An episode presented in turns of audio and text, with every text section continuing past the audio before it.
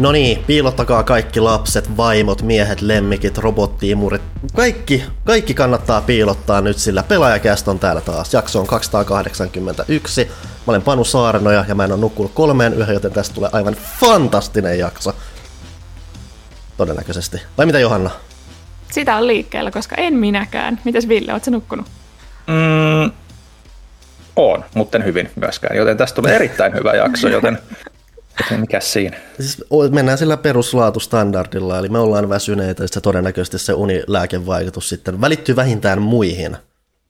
No jos me se, puhutaan se... niin kuin siitä tasosta ja pidetään niin kuin taso alhaalla, niin mullahan on tähän, tähän, tähän niin kuin sanottavana, että hei, oli Veisano, Tina Fey. Kiitos Ville tästä. Kyllä, näin, oli... näin parane. Mä kävin mun listan läpi, näin parane. Siis ne on oikeasti ihan Samperin mutta mikä siinä? Mm. Kuultiin ennen nauhoitusten lähettämistä myös yksi, mikä jouduttiin karsimaan pois listalta ihan vaan, koska se ei nyt katsottu soveliaaksi tähän. Kyllä. Liian, liian skandaalinomainen. Siitä vähän, mutta siinäkin on se vähän semmoinen, että piti, piti nimenomaan piilottaa jotain, jotain niiden vaimojen ja miehen ja kaikkien kanssa, että koiranpentujen ja niin poispäin. Niin, joo. Okei, okay. sillä lailla. Sillä lailla. Onko no. meillä hmm? Onko meillä mainoksia? Öö, no on, jos, jos meillä ei mitään sen kummempaa, niin Pimpeli Pom seuraa kaupallisia tiedotteita. Nyt olisi elämää mullistavia uutisia Elisalta. Samsung julkaisi upoudet Galaxy Watch 4 älykellonsa ja valittavina on sporttinen Galaxy Watch 4 ja klassinen kellomalli Watch 4 Classic. Nämä kellot tuovat terveystiedot suoraan ranteeseen, kuten EKG, verenpaineen sekä unianalyysin – Mukana myös monia kuntoilutoimintoja, kuten juoksuvalmentaja ja yli 90 erilaista treenisovellusta suoraan ranteessa. Tämän lisäksi kellolla, on navi- kellolla voi navigoida Google Mapsin avulla tai maksaa ostokset kaupassa Google Playn avulla. Eikä siinä kaikki, voit myös vastata puheluihin kellolla ja hoitaa puhelut tyylikkäästi rannekellolla, kuten Michael Knight aikoinaan. Ahaha, alkaa vähän tunnarisoimaan päässä jo itselläkin tässä näin kun miettii. Joten siirrä itsesi tulevaisuuteen ja tsekkaa Samsungin uudet kellot osoitteesta elisa.fi, joka tietysti on se ehtymätön kodin ja viihdeelektroniikan aarre-aitta. Eli mikä tämä osoite tosiaan onkaan elisa.fi. Ja kaupallinen tiedote päättyy tällä erää tähän. Mä tarvin juoksuvalmentajan. Okei. Okay. Okay. Se oli se, mikä mulla jäi käteen tosta. Mä tarvin mä, juoksuvalmentajan. Mä Ehkä mietin... ilmeisesti Elisalta. Niin, mä mietin aina silloin tällöin, että tavallaan voisi olla ihan vänskä tuommoinen älykello. En mä tiedä välttämättä, mm. löytyisikö mä lopulta käyttöä sillä. Mutta ylipäänsä mä joskus silloin tällä mietin, että tavallaan siistiä, jos on joku kello. Niin sitä voi aina, se on kät...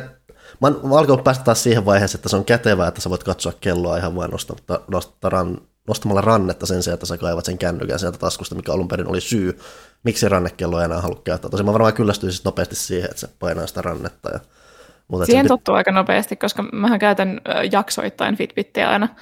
Ja tota, sitten se on ensimmäinen viikko, kun tuntuu silleen, että mä en pysty nukkuu sen kanssa ja se ärsyttää ja sitten pitää koko ajan ottaa pois, kun menee suihkuun ja jne, jne. Mm. Mutta yllättävän nopeasti sit vaan siitä tulee jatke sinua. Mm-hmm. Ja plus, hei, Michael Knight, come on. Mm-hmm. Se on myyntivaltti. Kukapa, um, kukapa ei halusi olla Hasselhoff. Niinpä, do the half. Mm. Meillähän on myös omia kaupallisia tiedotteita, ja ne on venynyt viime aikoina ihan hirveästi, että mä aion vetää tämän todella tiiviisti. Ostakaa pelaaja- ja pelaajakästä paitoja osoitteesta mm-hmm. pelaaja.fi kautta paitakauppa. Siellä on myös mukeja. Tilatkaa pelaajaa pelaaja.fi kautta tilaa. Sekä tukekaa pelaajakästin tekemistä. Saatte hienoja postikortteja ja jääkaappimagneetteja ja bonusjaksoja bit.ly kautta pelaajakästä pelaajakästi ovat tässä, tässä, tällä viikolla tukeneet. Rakastamme teitä. Jarno Hiittenkivi, Mika Rajalampi, Mikko Vaniola, Onni Ojanperä, Toni Virronen, Esa Leppälä, Rami Koivupalo, nimimerkki Työttömyys sattuu, mutta pelaajakästä auttaa. Ville Rautaporras, Mika Seppä, Matti Hynninen ja Teemu Virkkunen. Siinä oli meidän sydänystävät. Kiitos teille. Liittykää joukkoon. Joo, kiitos teille ja jaksamisia sinne yhdelle suunnalle sitten tosiaan. Kyllä. Mutta hei, se oli ehkä nopein meidän mainossetti koskaan. Mä oon ylpeä itsestäni. No niin, mutta mainostaa nyt sen verran, että hei, tällä viikolla pitäisi ilmestyä joku semmoinen pieni, pieni tuote kuin syyskuun pelaajalehti. Totta. Numero siellä, Johanna, on? 225, jos oikein vielä muistan. Herra Joo, jestas. 25 syyskuu.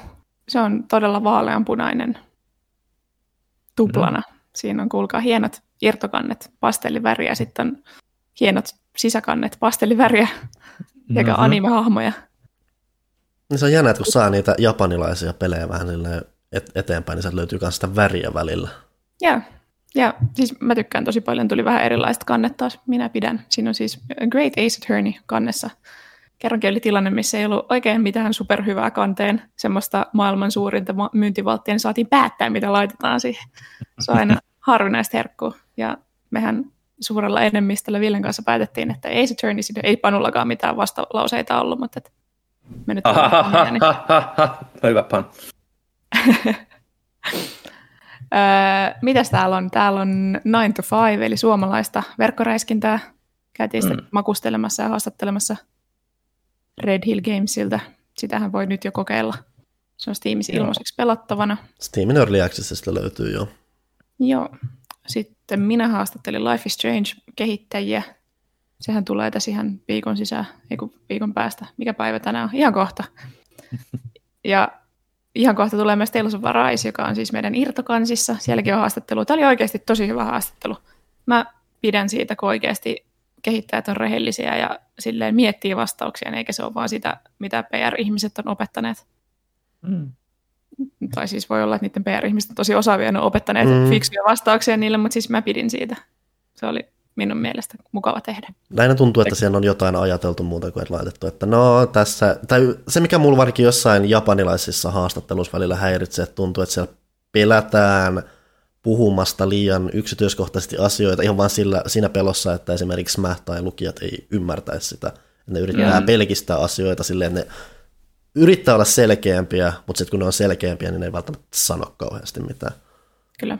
Mm. Ja tuossa oli se hyvä, että se kuitenkin tehtiin sähköpostilla se haastattelu. Joo, Niin tota, ei tule sitä, siinä mielessä sellaista niin kuin lost in translationia välttämättä kuin ehkä haastattelu kasvatusten tilanteessa, mikä kääntäjän kanssa tulee, koska ehkä miettii vähän tarkemmin sitten, miten tota se käännöstyö tulee. Et nimenomaan japanilaisten face-to-face haastattelusta tuo on just se klassinen lost in translation efekti, että kuinka monta kertaa niin on ollut tilanne, että jätkä puhuu tai, tai na, haastateltava puhuu tuntikausia siinä ja sitten se on silleen, hän sanoi, että tämä, tämä tulee olemaan mukana, mukana pelissä. Jep. Mm. kyllä. ja se on erityisen tuskaa, kun on semmoinen ihan niin kuin ala-astetason kielitaito, että niin kuin Mm. osaa napata sieltä joitain aiheita, mistä tulkki ei puhu mitään. Niin sitten mä oon silleen, että mä en, mä en ymmärrä tarpeeksi, että mä voisin kääntää noita itse. Mm, Tuossa oli puhe muustakin. kyllä.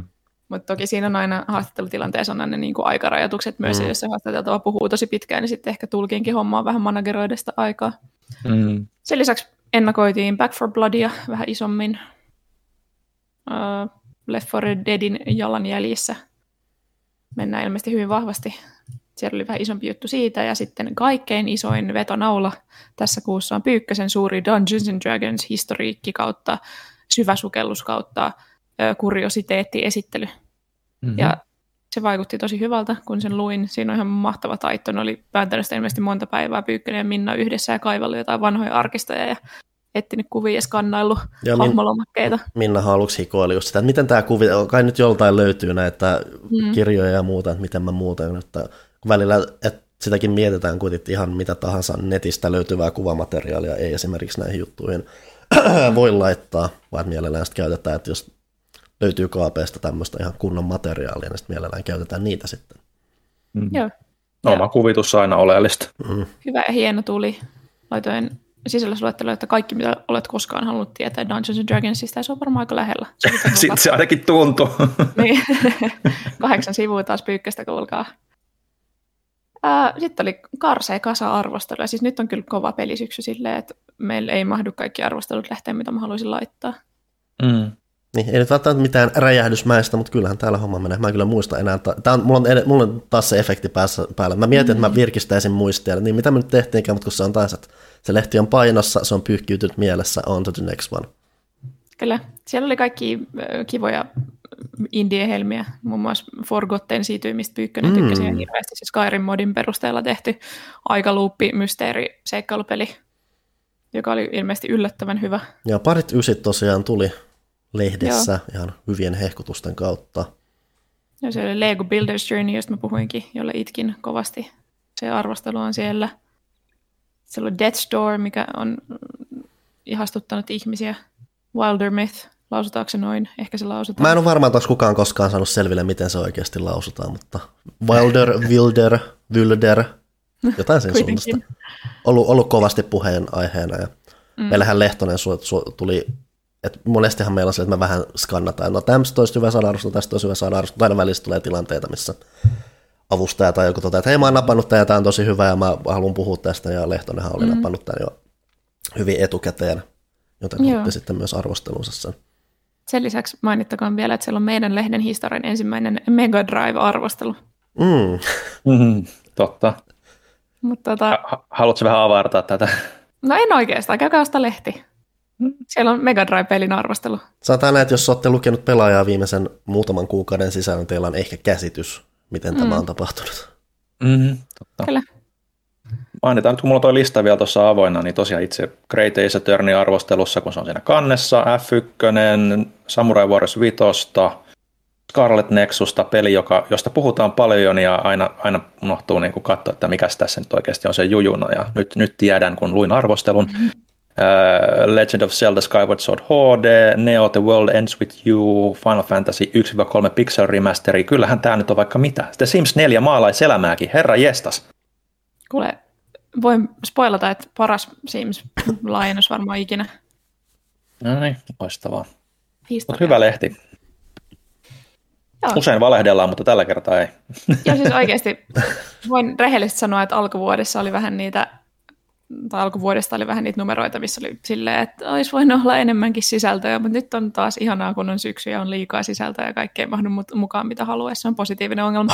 Kyllä, liiasta sisällöstä puheen ollen pitää mainostaa tätä omaakin tonttia, eli pelaaja.fi-sivustoa. Kannattaa käydä siellä aina katselemassa kaiken maailman peliuutisia ja juttuja. Lehteen ei ole mahtunut materiaalia niinkään paljon, että me ollaan ihan itse asiassa laittu sinne kahden niin kuin aika ison pelinkin ö, ensitestit tai ennakkotestit. Mä en ole ihan varma, oliko Deathloop tota, ensi vai oliko se vähän myöhemmin, oliko se aiemminkin jo testailtu, mutta Deathloopin öö, ennakkotestiä ja Far Cry 6 ennakkotestiä, että on päästy meillä porukat testailemaan ihan useiden tuntien ajan ja päätettiin kokeilla, että vetääkö verkossa ja ihan mukavasti ainakin tuo Far Cry on tullut, vetänyt tällä hetkellä. En ole, me tästä tätä, tätä kästiä tehdessä Devloop on vasta ajastuksessa, mutta kun kästi on ulkona, niin siellä se on pelaaja.fi kautta artikkelit, kannattaa käydä tsekkailemassa. Sellaista. Mitäs meillä muuta? Syksy on tullutkö? Nyt hämmentävästi on yhtäkkiä kesä taas, kun mä ehdin jo mennä ihan syksymoodiin ja heitin mun parvekepuutarhan pois ja kaikkea. Nyt on taas helle. Mikä juttu? Onko se helle? Mä en yhtään, mä vaan näen, että se nyt paistaa periaatteessa aurinkoa, siellä ei ole pilviä, vaikka mä oon just kanssa tosiaan harmitellut tätä harmautta ja hirveä ahdistus noussut sieltä ja siitä, hu- siitä, hu- sieltä huolimatta ei saa unta, vaikka yöllä on pil- pimeämpää kuin koskaan aikaisemmin taas. Mm. Mm-hmm. Eikö tämä ollut täyskuu jossain vaiheessa? No eipä silloin niin väliä tässä kuitenkaan, että jos useampana päivänä yönä ei saa unta, mm. niin ei se no niin pitkälle leviä. Johan se enää yhä edelleen osiltaan vähän myyttiä se. Ei, kyllä se mulla pitää paikkansa ihan aina. Ihan niin. aina. Jotkut uskoo siis ihan kivenkovaa. Siis mä en tiedä, että se, kun se on, mutta silloin kun se on, niin mulla joku sanoi, että oli, oli tota, täyskuu, niin en ole nukkunut sinä yönä. Jälkeenpäin, että ah, se se oli, miksi en nukkunut. Mistäköhän se johtuu? Onkohan tuota tutkittu? Kai sitä on, mutta mulla se nyt vaan pitää paikkansa ainakin. Et, et ei siinä mitään. Vaikka en mä tiedosta, mä en niin katso, että milloin mm. se on aina. Ja silti mm. se on just aina silloin, kun tota se on, niin mä oon nukkunut huonosti. Outoa. Mutta joo, odotan sitä, että tulisi vielä vähän aikaisemmin pimeä, niin sitten voi sytyttää kynttilöitä illalla. Jee. Ei se ole kivaa. Ei. Kyllä sanottu, kynttilät, kynttilät ahdistaa ja pelottaa ja sitten tulee vähän semmoinen turhan saatanallinen, satanallinen meininki mieleen vaan. Ei. Se on okay. kivempaa, kun pää, pääsee töistä, nyt kun on tämä kotimatka, mm. ja valo saa vielä.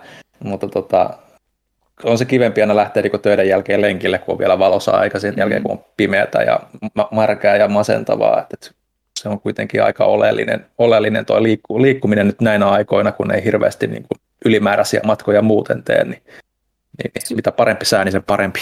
Syksy on meillä meillä siitä hankalaa, että tosiaan mun koirani on hieman reaktiivinen, eli äh, räyhää, mm-hmm. pelkää asioita turhaan, ja tota, silloin aina kun tulee pimeät illat, niin se ei ole tottunut siihen.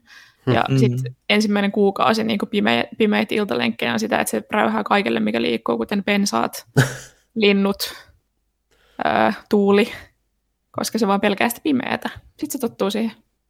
Mm. Mutta se on aina tosi liikuttavaa tavallaan, myös raivostuttavaa. Joo. Mikä siinä? Ää, onko pelialalla tapahtunut jotain? Tässähän oli semmoinen tapaus kuin Gamescom järjestettiin taas tyypillisesti tulleen elokuussa. Tosin tyypillisesti jälleen se oli vähän tommonen, no ensinnäkin se oli tyypillisesti tällainen eräänlainen jatkumo tai jämäjuttu ja taas tommosesta E3 messuilusta, mitä se on aina ollut, mutta nyt kun vielä eletään tätä korona-aikakautta, jolloin kaikki on vähän pientä ja myöhästynyt ja jonkunlaisesta pitänyt vähän mutkan kautta järjestää, niin olihan se taas vähän tolleen kepeen puoleen. Tuli sieltä muutamia mm-hmm. julkistuksia kuitenkin. Siis Joo. kaikkien aikojen tylsin Xbox-esitys koskaan. Puolitoista Ai niin sellainenkin oli. Mä unohdin se jo täysin. Mitä se edes oli? Puolitoista tuntia ei mitään. Ei mm, yhtään. Sen takia varmaan mä muistan enää. Siellä oli hieno Xbox Limited Halo-konsoli. Ai niin, joo. Mutta se oli siinä. Mutta se, sekä ei ollut siinä boxin showssa, se oli siinä, Eikö? Se oli siinä seuraavan päivän jutussa. Oliko? Ai oli. okei. Okay. no niin. Siis ei mitään. Se oli uskomatonta. Puolitoista tuntia mun elämästä. Mä en kostunut siitä yhtään mitään. Mä vaan mietin, että miksi se pitää sitten niinku järjestää. Sehän on ollut nyt, varsinkin tänä vuonna on tosi paljon mietitty sitä, varsinkin siinä E3-aikaa, just kun järjestetään yleensä tosi pitkiä tämmöisiä showta, ja sitten tungetaan vähän kaikkea. Ja sitten se on mm. varsinkin, että, että tavallaan sitä yritetään, että varsinkin mikä tässä Jeff Keelin näissä sen showssa on pyrkimys, että se nimenomaan haluaa järjestää show, niin se haluaa ylläpitää tämmöistä kesän julkistusmeininkiä mm. tai muuta. Mutta se, miten niitä järjestetään koko ajan, niin se on, nyt tulee semmoisia pitkäveteisiä katsojien aikaa melko lailla tuhlaa, koska ne on rytmitetty tosi huonosti, että tungetaan Sinne tuntuu, että niitä ei kauheasti kuratoida sitä sisältöä, vaan se että okei, me ollaan tehty tämä diili, tämä diili, tämä diili, tämä diili, ja sitten tungetaan kaikki tänne mm. vähän yksitellen. Siellä on jotain tosi pikkumaisia juttuja, että joku, joku toimittaja just kanssa sanoo, että näissä on niinku sisältöä, johon, jota sä et olisi jos, saisit, jos me oltaisiin nyt paikan päällä jossain näissä messuissa, niin et sä edes, mm. et sä edes vilkaisis näihin suuntaan, koska sulla on paljon mm. oleellisin, sä koet, että sulla on paljon oleellisempia asioita tsekattavissa ja muuta. Ja mä t- tässä välissä mm-hmm. taas muistan, että mä esimerkiksi pidän indie tosi paljon ja se on hienoa, että osassa näistä niitäkin nousee esiin, mutta nekin hukkuu tosi paljon semmoisen turhan välillä semmoisen tosi mainostilpehöörin alle ja muuta. Joo. Että se... mua, mm. mua jotenkin huvitti se siinä Geoff Keelin esityksessä se hyvä signalointi silleen, että miettikää, että mä oon ottanut tänne tänään sellaisen indie-pelin, mikä on niinku yhden ihmisen kehittämä, niinku miettikää tätä juttua. Tämä on ihan, ihan perus et... Jeffi, hei. Et, et, niin. siis, mä muistan, kun oliko se nyt, oliko se, nyt tuota se E3 ennakkoshow vai mikä sillä nyt oli kesällä, niin siinähän oli niinku ihan puhtaasti, tota, se pre-show oli sitä, kuinka kysy, lähetettiin kysymyksiä Jeffille ja sitten kysymykset oli se, että Jeff, mikä on sun lempipeli, minkä sä olet saanut julkista, ja sitten se hehkuttaa sitä ihmeessä siellä, niin kuin, joo joo, se oli hieno, että se oli hieno, että vähän niin kuin semmoinen, mä, mä ristinkin Gamescomin niin kuin Jeff's Comics, niin kuin, että tämä on niin ihan, siis että, että, mulla, mulla ei ole edes mitään ongelmaa Jeff Keelin kanssa, siis mun mielestä se on vähän traaginen hahmo, mutta siis ihan siistiä, että joku tyyppi haluaa tehdä. Siis se tekee töitä ja se on laittanut paljon rahaa ja siinä on jotain joo, kunnioitettavaa, mutta siinä on, on se, että tällä hetkellä sen tuotantomenetelmät mun mielestä sotii sen pyrkimyksiä vastaan. Mm. Joo, nimenomaan. Et, mutta et, et, joo. joo. Tämä, tämä yhden ihmisen kehittämä indie-pelijuttu vähän ehkä huvitti minua, koska se ei ole ensinnäkään mitenkään ennenkuulumatonta ja Mm. Toiseksi on surullista, jos sun täytyy niinku erikseen alleviivata sitä. Mutta no joo, siellä näytettiin kuitenkin jotain. Siellä, oliko siellä mitään, mikä, mikä sattui teidän silmään? No jos puhutaan puhtaasti meidän silmään osuneesta tai semmoisen, mm. mikä herätti mielenkiintoa, niin tästä oli huhuttu jonkun verran, mä en jotenkin koskaan ollut rekisteröitynyt sitä, se rekisteröinyt sitä suuremmin, niin mulla oli jopa aika positiivinen yllätys tämä Firaxiksen tämä Marvel-peli, mikä Marvel's mm. Midnight Suns, Mm. Ää, ja totta kai sen takia, että konsepti siitä, että XCOM Civilization tekijät tekee tämmöistä Marvel taktiikointia roolipeliä, se itsessään kuulostaa aika vängältä. Mutta sitten tässä on myös se, että kun tämä, mä, että Midnight Suns se tuntuu vähän semmoiselta hyvältä yhdistelmältä semmoista tunnettua ja vähän oudompaa Marvelia. Mm. Siellä on tyyli just jotain, totta kai jotain Wolverine ja Kapteeni Amerikka ja Iron Mania hengaamassa mukana, mutta sitten siellä on just Bladea ja jotain muuta vähän tuommoista, ei, ei niin valtaa tällä hetkellä siellä aallon harjalla olevia hahmoja. Mm. Ja sitten eikö tämä muutenkin, eikö tässä jotain vampyyrimenoa tai jotain, mihin tämä Midnight mm. Joo, viittaa?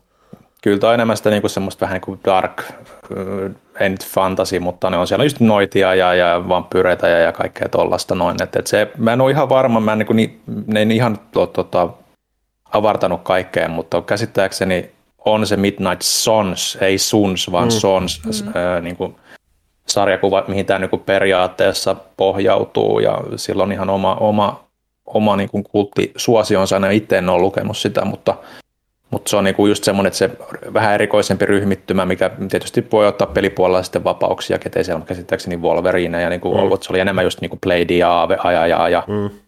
tollasia noin, että, että, että, mitkä on tässäkin pelissä. Ja, ja pointtina on sitten on se, että, että, että on se, oliko se Lilith vai mikä se on se, niinku se kaiken mm. pahuuden ruumillistuma, mikä niinku tota, on tuhoamassa kaikkea ja ja, ja se on vaan yh, yh, hänen niin perillisensä pystyy vaan tuhoamaan hänet, joten, ja kaikki auttaa niin kuin sitä, ja se on tässä pelissäkin esimerkiksi se sun luoma hahmos.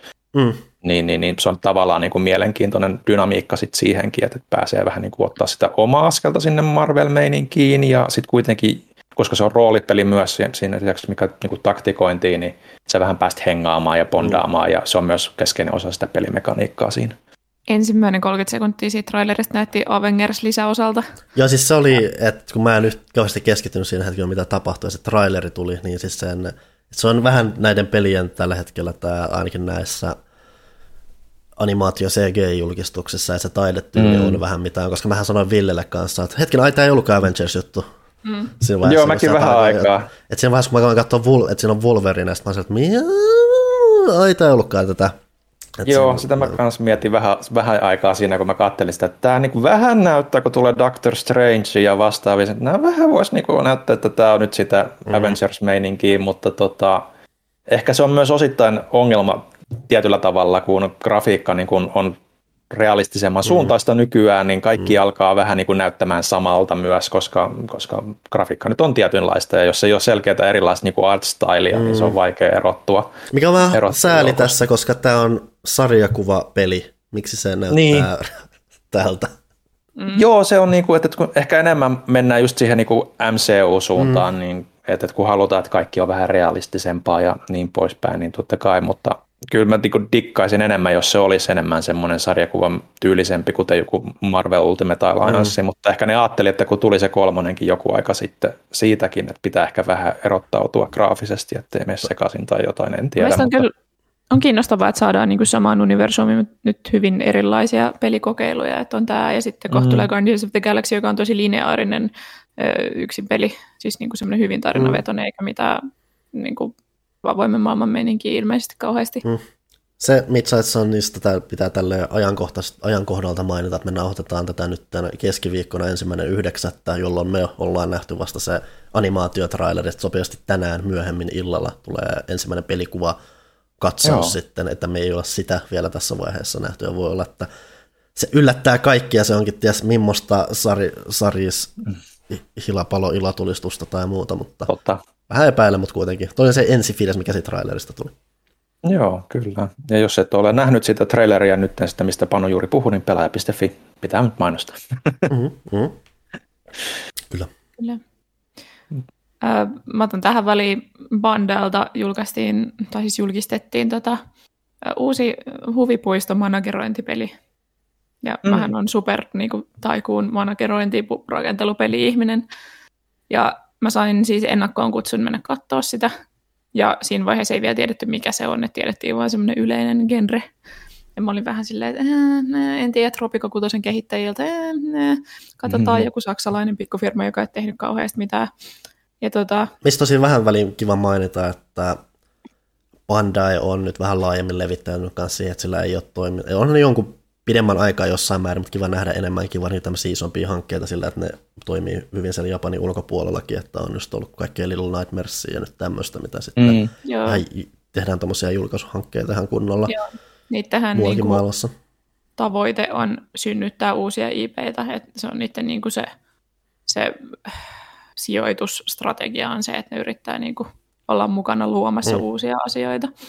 Tota, niin, niin tämmöinen kuin Park Beyond, öö, se, mä siis epäilin etupäässä sitä, että voiko tehdä mitään uutta mm. tuon mm. sisällä. Et kun nyt siitä on jo vuosia tietenkin, mutta Planet Coaster kun tuli, niin sehän on semmoinen niin kuin kruunun jalokivi, että sitä on tosi vaikea missään vaiheessa tätä Frontierin versiota tästä mm. genrestä niin mitenkään lyödä. Se on vaan loistava. Että jos joskus tulee Planet Coaster 2, niin sitten ehkä, mutta niin kuin, että se tekee kaiken lähes täydellisesti. Se on niin hyvät kaikki niin kuin modausmahdollisuudetkin. Mutta tota, tämä on hauska settingiltään. Tässä puhutaan siis impossificationista, eli mikä se sitten olisi suomeksi mahd, e, mahdot... Mahdottomuuden todenta, en mä tiedä. Niin, mahdottomuudellistaminen. Voi kuulostaa en jotain, miltä Barney Stinton sanoisi. Kyllä, impossification, eli kuitenkin äh, pointti on se, että mietitään kaikkea ihan hullua, mikä olisi ihan crazy, äh, mikä voisi tehdä paljon siistimmäksi vielä kaikki huvipuistoasiat, ja sitten tehdään se. Mm vaikka se ei oikeasti olisi fyysisesti välttämättä ihan mahdollista tosielämässä ja olisi vähintään järkyttävän kallista. Ja tuota, mm. sitten siellä on kaikkea... Tai vaarallista. Ihan, niin, tai vaarallista. Siellä on kaikkea hullua. Tosi vaarallisuuskin on loppupeleissä kallista, varsinkin kun sä mietit, että tuossa mietitään sitä hallinnointiaspektia. Niin. Miten se on ainut syy, miksi sä mietit vaarallisuuden kautta, että se on kallista. ei mitään muut syyt. Vuoristorata kävijöitä ammutaan tykillä ilman halki jonnekin toiselle raiteelle ja sitten jossain vesipuistossa on jotain eläviä mustekaloja, mitkä heittelee niitä asiakkaita ja kaikkea tällaista näyttää tosi hauskalta, aika futuristinen, just semmoinen hupsu. Ja sitten kuitenkin kun mä juttelin niille kehittäjille, niin siellä ei kuitenkaan kukaan, niin kuin pointti ei ole se, että jengi kuolee ja, mm. mm ja sattuu niin kuin vaikka äh, Scream Rideissa, mikä on mm. muutamia vuosia vanha peli. Se oli myös niin kuin tosi futuristinen, mutta siinä pointti oli tehdä niin kuin mahdollisimman vaarallisia juttuja ilman, että kaikki kuolee kuitenkin hirveällä tavalla. Mutta tota, silleen niin kuin vaikutti hyvän mielen semmoiselta hauskalta ja hupsulta peliltä. Siinä on ilmeisesti ihan kunnon se tarina moodi, missä mm. on oikeasti niin kuin luvattiin juonen käänteitä ja muuta. Että et se ei ole vaan tässä sinulle kampanjatehtävä, teet nämä asiat ja sitten tulee seuraava vaan, niin kuin, että, että siinä on ihan juoni juoni, missä on kaikki hauskoja hahmoja ja niillä on omat motivaationsa. Ja...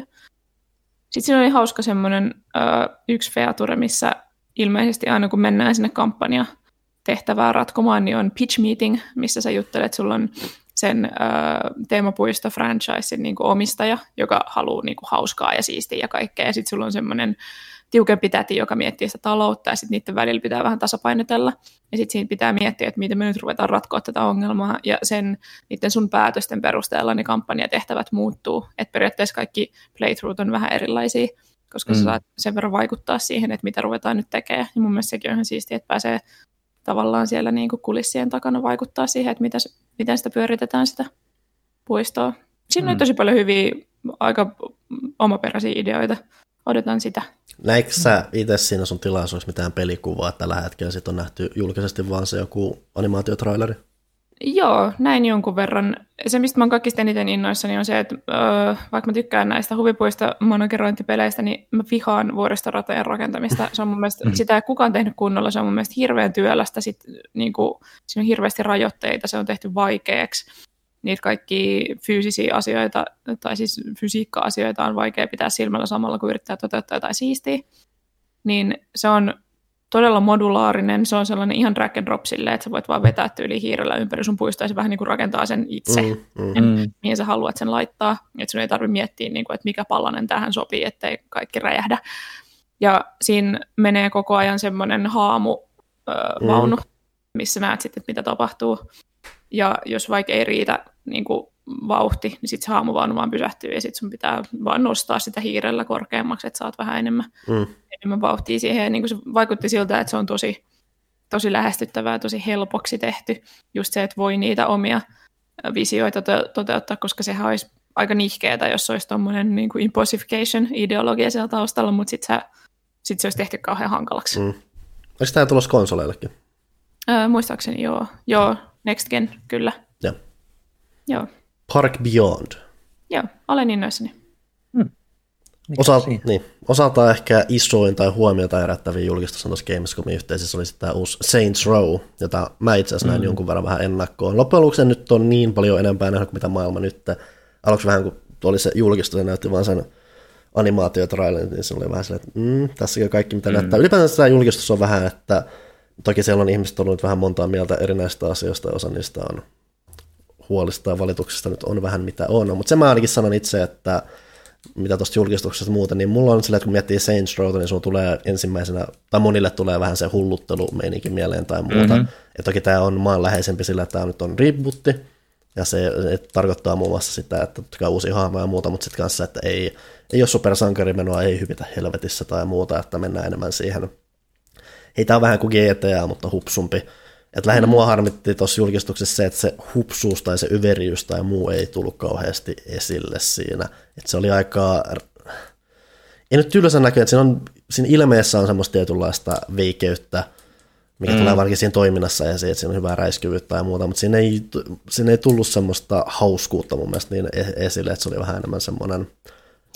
Ja ne meni ehkä vähän sinne toiseen päätyyn silleen, että hei, me ei enää olla niin hullu tai niin kuin, että niin vedetty, mutta sitten se meni vähän niin kuin liikaa sinne toiseen suuntaan. Niin, tai siis, löytyy vielä, mutta... Niin siis sehän, mitä meillekin siinä showssa, siinä meidän lehdistö ennakkotilaisuus, mitä oli, niin meille kyllä yritettiin va- vakuuttaa sitä, että ei tämä, siis ei tämä, mm. ei tämä ole ed- mikään vakavampi juttu tai muuta, että siellä on sitä hölmöä, siellä on erikoisempia aseita ja hölmömpiä tilanteita. Tässä julkistuksessa sitä ei ole tullut esille ja se on mun mielestä ollut mm. vähän outoakin, että mm-hmm. miksi, miksi tämä ei ole niin, että tämä on ollut näinkin ns, näinkin maanläheinen. Ylipäätään se ei ihan, että kaikki asiat, mitä tuossa julkistettiin, niin ei tule välttämättä kauhean hyvin selville siitä, mitä meille esimerkiksi kerrottiin. Että yksi on vaikka se, että vaikka tässä nyt ollaankin just maanläheisempiä, niin toistaiseksi ei ole korostettu vaikkapa sitä, että tässä on kuitenkin aika vertikaalisesti suunniteltu myös se maailma, että sähän saat myöhemmin jonkun liitopuvun ja muuta, millä sä pääset menemään sen, että se ei ole pelkästään autoja, helikoptereita ja jalalla menemistä, mm. vaan siellä on vähän kaikkea tuommoista. Mutta aika varovasti ne vielä näyttää. Toki näissä peleissä on aina se, että millä on nyt tämä markkinointistrategia, että paljastamme kohdan X tässä ja kohdan Y mm. tässä ja niin poispäin, että se Watch on vähän mietitty huonosti siinä, mutta vähän silleen nihkeä, kun miettii, että uusi Saints Row paljastuu ja sitten ei tule heti semmoista, että wow, nyt on kova niin. meno, vaan että se on vähän okei. Okay. Että sen mä kyllä mainitsin, että siis se näyttää oikein pätevältä ja hauskalta, siis viihdyttävältä peliltä noin muuten. Et varsinkin aikana, jolloin GTA on hyvin jumissa siinä GTA Onlineissa ja näissä uudelleenjulkaisuissa, niin tämmöiselle oikeasti mun mielestä voisi jopa olla tilausta, että on tämmöinen avoimen maailman rikosjuttu, joka ottaa mm-hmm. sen meinin vähän kevyen. Ja tämäkään ei ole kuitenkaan pelkkää sitä, että he sä menet siellä avoimessa maailmassa ja ammut kaikki, että siinä on sitten, sä edelleen rakennat tätä sun Saints rikollis imperiumia tämmöisessä, mikä Santo Ileso vai mikä tämä kaupunki olikaan, ja siellä mm. sitä tehdään sillä, että sä pystytät jotain tämmöisiä business bisneshankkeita siellä, jotka tuovat sit omaa pelattavuutta mukana. Ja sitten on just kaikkia näitä muita rahantekomahdollisuuksia, just että on vakuutuspetoksia ja muuta, eli mitä sä tyylin satutat itseäsi ja saat sitä on paljon tuhoa, että saat rahaa siitä ja muuta, että siellä on tota meininki kyllä löytyy se, mutta se ei tällä hetkellä se ei ollut niin, nykyisessä julkistusmateriaalissa ei ollut niin purevaa kuin mitä sitä olisi ehkä toivonut. Joo, kyllä se niin kuin on silleen, itsekin pisti se silmään, että kun yleensä miettii Saints Rowta, niin varsinkin nämä kaksi viimeisintä osaa, niin on ollut niin överi, että tavallaan se yleisö, mm. joka on niin kuin lähtenyt sen sarjan kelkkaan, tuntee sen nimenomaan siitä överiydestä. Kyllä ykkönen, ja, no ykköstä mä en muista, mä en ole varmaan pelannut ykköstä, mutta kakkonen oli niin kuin suht maanläheinen sitten kuitenkin. Että, et to, toki tässä keskustelussa nyt jotkut ollut kanssa silleen, että monethan on kanssa toivonut vähän paluuta sen kakkosen meininkiin, ja nekin on mm-hmm. sitten ehkä osalta ollut pettynyt tähän. Että kakkonen oli hupsu, mutta ei myöskään sillä et kolmonen oli se, mikä laittoi vei Ihan överiksi. Niin, alkoi laittaa hommia överiksi. Nelonen oli jo sit sitä, että sit, niin kuin enemmän överiksi ei voi mennä enää. Mm, mm. Et, et, tietyllä tavalla se ymmärtää, että ne on pakko vähän niin kuin mennä taaksekin päin mm. siinä, jos ei ne halua niin kuin nimenomaan olla siinä, mutta jotenkin ehkä se, että, että kuitenkin Saints Row niin kuin maine ja se imago on hyvin tietynlainen, niin oli vähän, kyllä siitä niin kuin tuli sellainen fiilis, mitä ne ei valta, mitä ne varmaan hakikin, mutta se meni ehkä vähän liikaa just siihen suuntaan, että no okei, nyt mennään niin kuin back to basics, mutta ne nyt tosiaan veti sen sitten vähän liian niin kuin mm. basickiin niin kuin siellä julkistuksessa, että kyllä niin kuin ne, jotka haluaa sitä crazy läppää, niin on nyt ihan sen takia huolissaan, että, että, että mm. ei ne tiedä niitä kaikkia, mitä, mitä se sulle on kerrottu, niin se on niin just se, Mä just se huolestuttava piirre ehkä. Mä yllätyin myös niistä visuaaleista, koska se värimaailmahan on tosi erilainen nykyään, ja se, niin kuin sen tunnisti Saint Strokes vasta siinä kohtaa, kun se violettikypäräinen tyyppi tulee sinne. Mm, no joo, että kyllä siinä, on, siis siinä, on, siinä oli semmoinen tietynlainen piilosmaisuus, mitä noissa myöhemmissä on, että kyllä sen, että toki, että niin, no joo, mutta kyllä, että siis, kyllä mä sanoisin, että se on aika tunnistettava silti siinä edelleen, että sehän mitä nämä käyttää myös, siis tähän ää, kokonaan moottorilla tehty sitten koko härdelli, mutta sitten tosiaan tulee kutin myös yhä sekä uuden sukupolven ohella myös vanhoille, vanhemmille alustoille, että mm-hmm. Tietynlaista teknistä edist- tai edistyksellistä tehty, mutta myös edelleen huomioidaan noita vanhempia alustoja, mutta kuitenkin edellisesti, että yritetty, että tokihan se näyttää vähän erilaiselta ja se on osa myös sitä rebootin henkeä sitten, että Kyllä. ei identtistä. Mulle, mä, niin, en mä tiedä, mulle ei siitä ulkoasusta niinkään mitään nokan koputtamista. Joo, ollut. sitten kun se gameplay alkoi, niin kuin ne lyhyet pätkät, ja siitä tuli se pidempi vähän video sitten kanssa, mm. missä, missä niin kyllä siinä kun katsoi niitä hahmodesigneja ja tollaisia, on se semmoinen niin selkeästi karikatyyrimäisempi, mm. mitä Saints Row on aina ollut verrattuna mm. esimerkiksi niin kuin näihin tuoreempiin GTOihin esimerkiksi, niin, niin tavallaan kyllä se jo tunnistaa, ja kyllä just katsoi, että on niitä niin kuin just niitä pukuja ja tuommoisia hyvin selkeitä niin kuin karikatyyriä, hahmoja vihollisina ja niin poispäin, mm. tai jengi, jengi, karikatyyrijengejä, niin se kyllä se tietyllä tavalla, tavalla tota, tunnistaa Saints Rows, mutta just se ehkä, että se, kun se läppäpuoli ei ole vielä, vielä niin kuin tullut itselle läpi sieltä, ja, ja jo se läppäpuoli, mikä siitä on tuotu esiin, niin on hyvin erilaista kuin mitä Saints Rowssa on totuttu, niin ehkä se on just se, mikä myös niin kuin jengi yleisesti huolettaa, mm. huolettaa siinä. Mutta Jussi, oliko siellä vielä julkaisupäivää? Ää, se on 25. helmikuuta. Se on niinkin pian. Mainittakoon mutta että helmikuusta on tulossa erittäin ruuhkainen, siellä on 22. päivä, ties mitä härää no, alkuvuodesta kaikki siirtyy kuitenkin taas mm. sitten myöhemmässä. Että aina se näyttää siltä, että alkuvuosi on hirveän ruuhkainen ja mm. kas kummaa, kaikki siirtyy aina sitten eteenpäin. Niin odotin tässä, ei kun aloitin kuusi kertaa tämän lauseen tuossa, että itse odotan kovasti, koska mm. vaikka mä ehdin sellaista viime jaksossa, mitä mä en tykkää GTAsta ja se edelleen pitää paikkansa, mutta toi on just se niinku hulluttelu ja kepeys mm, ja mm. se ottaa itsensä vähemmän vakavasti se peli itsessään tai niin kuin pelattavuus on myös aika paljon anteeksi antavampi ja siinä on enemmän niin kuin mun mielestä kaikkea vaihtoehtoa tehdä ja hoitaa asioita. Ja en mä nyt niin kuin dildolla ketään hakannut koskaan päähän, mutta niin kuin, että sekin on vaihtoehto, jos haluat tehdä sitä. sen lisäksi siinä on joku semmoinen niin kuin tyydyttävyys siinä avoimessa maailmassa, se kun sä niin kuin muutat sitä violetiksi sitä mm. lääniä, se, vaan, se painelee mulle jotain nappuloita, niin mä odotan kyllä kovasti. Mä oon kolmasta ja nelosta pelannut tosi paljon. Se Saint, Saints Rowsta sitten. Muuten sitten mm. oli lähinnä jo tiedettyjen pelien esittelyä, tai, mutta oli sen jotain tämmöisiä indie-tapauksia, mistä nousi tosiaan vähän esille ja muuta. Mm. Äh, mutta tosiaan sitten muun muassa No, Death Strandingista nähtiin nyt totta kai, koska oli Jeff Keelin iso esittely, niin jos siellä ei olisi mitään koimaa mukana, niin mitä, mitä ihmettä on tapahtunut? Onko skandaali ero nyt tullut? Mitä Seiskan kanteen äkkiä lyypit kehiin? Niin. Ville? Sekin miellytti mua. Tai, niin. Ja, se, mitä, mitä? Että se saa kaikki siistejä ominaisuuksia, kuten rakettirepun ja, ja Joo. Siinä se... kaikki muistan niistä. Joo, rakettireppu, kaikenlaista niin tykkejä, millä sä pystyt ampumaan paketteja Ai niin, eteenpäin niin ja, ja, ja kävelevät robotit, jotka, jotka kuljettaa mm-hmm. sitten suojapaketteja eteenpäin. Joo. Mä, mä mietin sitä just, että muuttaako se liikaa sitä, sit sitä core gameplaytä, niin kuin, että, että se niin kuin, periaatteessa niin kuin, tuskien taivallahan siinä nyt on se pointti, että missä vaiheessa mm, ne rupeaa aukeamaan ja niin poispäin, niin se ehkä mua mietityttää. Mm.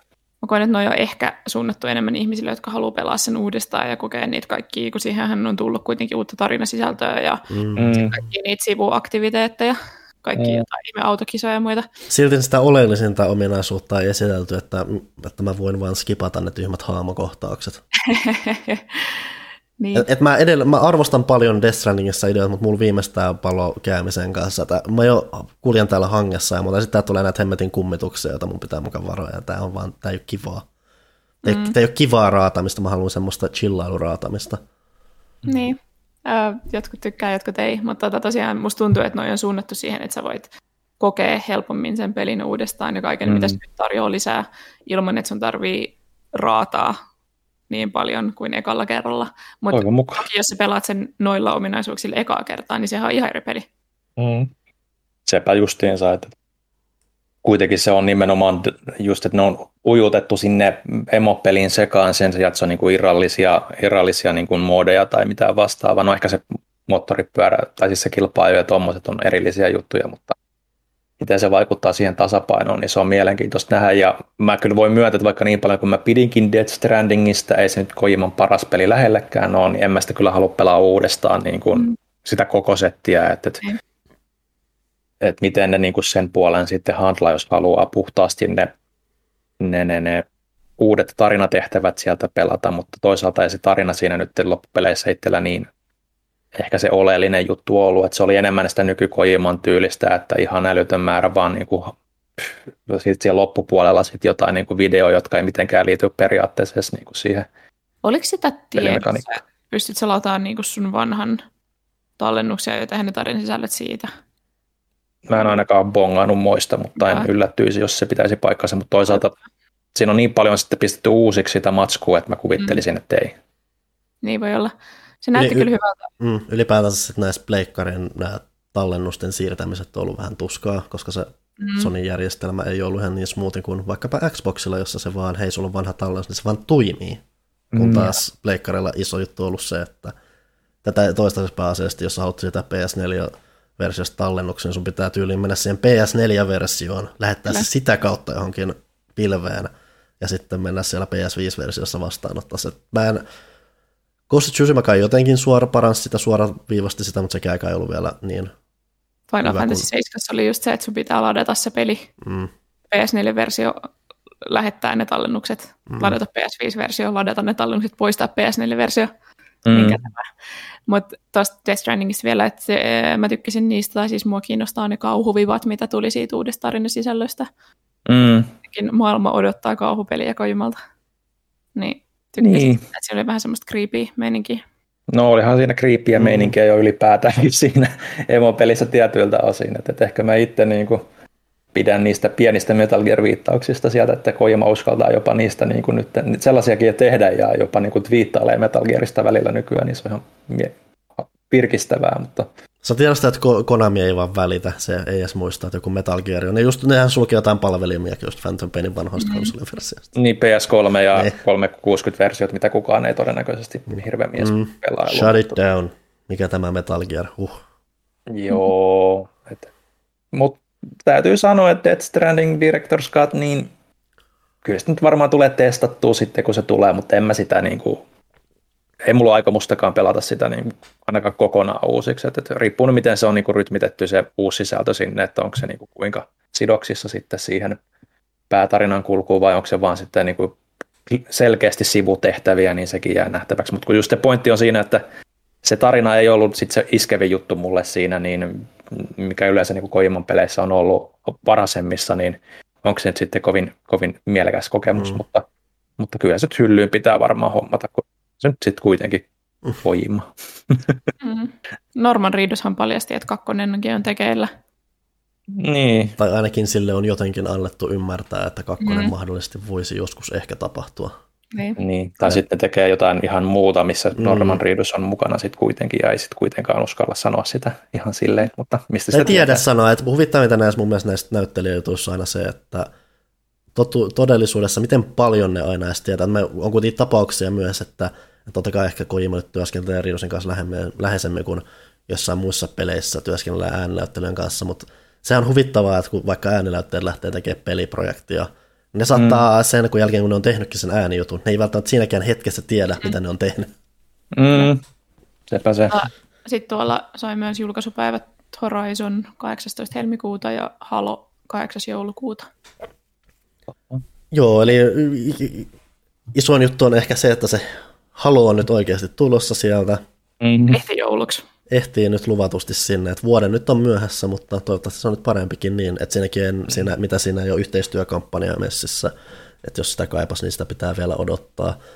Mutta muuten yksin pelikampanja ja sitten myös tämä ilmainen moninpelipuoli, mikä mm. on mun mielestä ihan mielenkiintoinen veto. Että se jopa melkein sitä kautta tavallaan jossain määrin kiehtoo mua. Siinä ne nyt lähtee vähän tavallaan erittelemään sitä.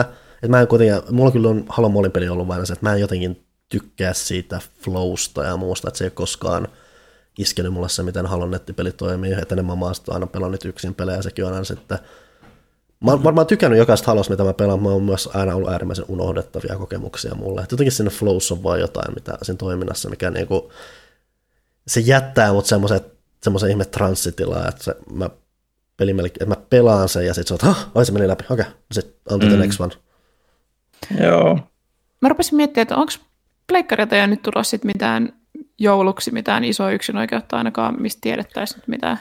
Hiljaiselta vaikuttaa, että Horizonin niin. vähän mm. povattiin sinne, mutta siinäkin sitten todettiin jo Sonilta asti, että no me nyt tavoitellaan tätä tähän loppuvuodeksi, mutta se ei ole, se ei ole, se ei ole varmuutta, ja nythän se tosiaan sitä selvisi, että se tulee sitten vasta helmikuussa. PS5 mm. loppuvuosi vaikuttaa nyt vähän hiljaisemmalta. Ehkä ne luottaa siihen GTA 5 sitten. Ja, niin. Varmasti nyt on se joulu, kun tosi moni mm. vasta saa Pleikkari vitosensa. Että. Mm, sekin on totta, mutta kyllähän tuossa nyt tietysti tulee myös noin perus isot pelit, kuten just tämä Battlefieldit nyt ja, mm. ja Call of Dutyt. Ja Call of Duty itse asiassa nähtiin, nähtiin Jeffscomissa tota, uutta, uutta sitä gameplaytäkin niin kuin periaatteessa sitä tarinakampanjaa, että, että se oli mun mielestä ihan Mä en ole nyt viimeiseen vuoteen pelannut niin kuin kodeja tai mm. niitä yksin pelikampanjoitakaan, niin tavallaan se näytti itselle semmoiselta, että hei, tämä voisi vähän kiinnostaakin pitkästä aikaa. Että, että aina se sopivan verran pidetty välivuotta, että, että siinä on just se, että, että se näyttää niin kuin aika next geniltä ja, ja, ja sitten siellä on just semmoista vähän niin kuin asioita, mitä ei hirveästi ollut vielä niin kuin silloin, kun viimeksi sitten on pelannut Call of Duty, kuten just niin kuin vähän rikkoutuvaa ympäristöä ja, ja, ja, ja vähän niin kuin, että kun tulee jotain räsynukka-efektiä vihollisesti, ne heittäytyy just niin kuin seiniin vasta ja niin poispäin, niin kamat menee rikki siellä, mm. niin se on ihan, ihan, ihan mielenkiintoista ja, ja, ja, ja siitä itse asiassa on itse nähnyt vähän enemmänkin, tota, mistä mä kirjoitin myös artikkelin tuonne pelaajafiihin, niin tota, siellä niin kuin voi käydä lukemassa, että minkälaista muuta sisältöä siellä on ollut. Että, että se on siinä mielessä just semmoinen sopivalta paketilta, että, että siinä on niin taas kaikki ne elementit, mitä ei mm. vähän aikaa ole nähnyt, että zombit ja ja, ja, ja vähän mielenkiintoisempi tarina ehkä sitten tolleen, no, kun, kun mä tykkään toisesta maailmansodasta niin kuin ehkä enemmän kuin sitten loppupeleissä siitä futuristisesta meiningistä, että mm. molemmat on loppuun, loppuun asti kulutettu, mutta silloin kun ne sai sen Modern Warfare-vaiheen käyntiin, niin se, se on ollut kyllä aika sitten, loppuun kulutettiin niin paljon, että nyt se toinen maailmansota tuntuu edelleen niin kuin ehkä se tuoreemmalta. Että, että, että, että en, tiedä, oliko teillä minkälaisia fiiliksiä Call of Duty Vanguardista? Kodi mulla on viimeisin, mitä mä pe- oikeasti vähän jopa pelasin, oli tämä uusi Modern Warfare, mikä monillehän sitten oli se, että se oli tyyrin palasta kodia ikinä varsinkin modin pelin puolesta. Että se, sitä modin peliä mä väänsin jopa jonkun verran yleensä aikoinaan, kun mä pelasin kodiin, niin, tai ylipäätänsä kun mä pelaan pelejä, niin mä oon enemmän se yksin pelivetoinen ihminen, enkä niin valita siinä monin peliin, mutta siinä jotenkin se monin peli veti enemmän puoleensa. Toki siinä se sitten jäi lopulta aika nopeasti, mutta se on eniten kodia, mitä mä oon pitkään aikaan pelannut. Ja kuinka se oli kuitenkin semmoinen modernimpi. Ylipäänsä vähän just se, että mä en ole toisen maailmansodan räiskintöä hirveästi pelannut, vaikka tulikin se VV2 tuossa yhdessä vaiheessa, mm. mutta niin mä en pelannut sitä, mä en ole koskenut siihen ja mä en ole koskenut Battlefield vitoseen tai muuhun tällaiseen. Ja ylipäänsä siinäkin on vähän, Battlefield on hyvin erilainen henkinen siitä, mitä Call of Duty tekee, että vaikka olisikin koskenut, mm. toinen maailmansota voi tuntua vielä. Että mulla, mäkin on vielä siinä pisteessä, että toki ihmiset, jotka nyt on koko ajan pelannut just Battlefieldit ja viimeisimmät kodit ja kaikki, niin ne saattaa edelleen olla vähän se, että äh, toinen maailmansota, mä oon kanssa vähän siinä, että mulla, mä olen päässyt siihen tilanteeseen, missä toinen maailmansota edelleen, tai tuntuu taas mulle tuoreelta. Mm. Mitäs Johan? Öö, en harrasta, mutta seuraan keskustelua, minkä takia olenkin iloinen, kun en nähnyt yhtään keskustelua tästä, koska siis miettikää, miten pitkälle peliala ja pelaajat ovat tulleet, kun lavalla oli naispuolinen henkilö puhumassa naisista – toisessa maailmansodassa, eikä kukaan kirjoittanut aiheesta yhtään juttua eikä twiittiä, minkä minä olisin nähnyt. Eikö joku? Mutta ehkä siinä oli se, kun ne nyt nimenomaan painotti sitä myös, että että nämä kaikki niin kuin siinä tarinakampanjat, siinä on niin kuin neljä, neljä hahmoa, joita sä seuraat periaatteessa, on mm. niin kuin erikoisjoukkojen, ensi, ka, kaikkien aikojen ensimmäinen erikoisjoukko, joka lähetetään sodan jälkeen niin kuin Berliiniin tekemään, tutkimaan niin kuin tämmöistä natsipuolueen sitten tämmöistä viimeistä suunnitelmaa sodan tai hävittyään sodan, että miten pystytään se idealismi pitämään yllä ja niin poispäin, niin, niin ne lähdetään sinne ja sitten periaatteessa ne jää kiinni Kestapon toimesta ja, ja sitten niiden niin sitä kokoontumista periaatteesta sitten ne lähdetään kertomaan fläsäreinä käsittääkseni ja ja, ja se niin kuin periaatteessa vie niin kuin jokaiselle sodan eri rintamalla ja sitten ne kuitenkin perustuu oikeisiin mm. ihmisiin, ei ne ei ole niin kuin oikeita ne eivät mm. ole täysin ne hahmot tai siis täysin ne henkilöt, mutta ne niin kuin perustuu heidän tarinoihinsa, niin voidaan niin kuin sitten just, että ei tullut niin kuin sitä keskustelua, että no onko naiset esimerkiksi toisessa maailmansodassa ollut kuinka keskeisessä asemassa, niin mm. kyllä tämä, tämä naispuolinen hahmokin, joka siellä on, niin, niin perustuu ihan oikeisiin neuvostoliittolaisiin tarkka-ampujiin, tarkka-ampujiin mm. useampiin ja, ja, ja että löytyy semmoisia tiettyjä historiallisia vastineita, niin mm. se oli kiva, että ne tavallaan niin korosti sitä, että ehkä vältti senkin ansiosta sitä keskustelua. Niin, se on totta, mutta nämä onko, onko, asiat... niin, onko ne rintamat edelleen kuitenkin sitä perusjuttua, että siellä ollaan jossain Tyynellä merellä ja sitten ollaan jossain Ranskassa, Saksassa ja muuta, että ne perus... No siis ollaan, miten se nyt menikään, että ainakin sä oot siellä itärintamassa Stalingradissa, mikä on tavallaan ihan mielenkiintoinen, mikä on se just se, mm. mikä, mikä, mikä nähtiinkin, mutta olihan siinä sitten, että niinku Pohjois-Afrikkaa ja Tyynämerta kyllä, et, et, et, mutta just, että et aavikkosota ei mun mielestä ei kodissa ole, tai no mä en ole ekspertti, mutta sanoisin, että aavikkosota esimerkiksi ei ole siellä Pohjois-Afrikassa niin mm. aiemmin ollut, että et, siinä mielessä niin kuin ihan, ihan kattava.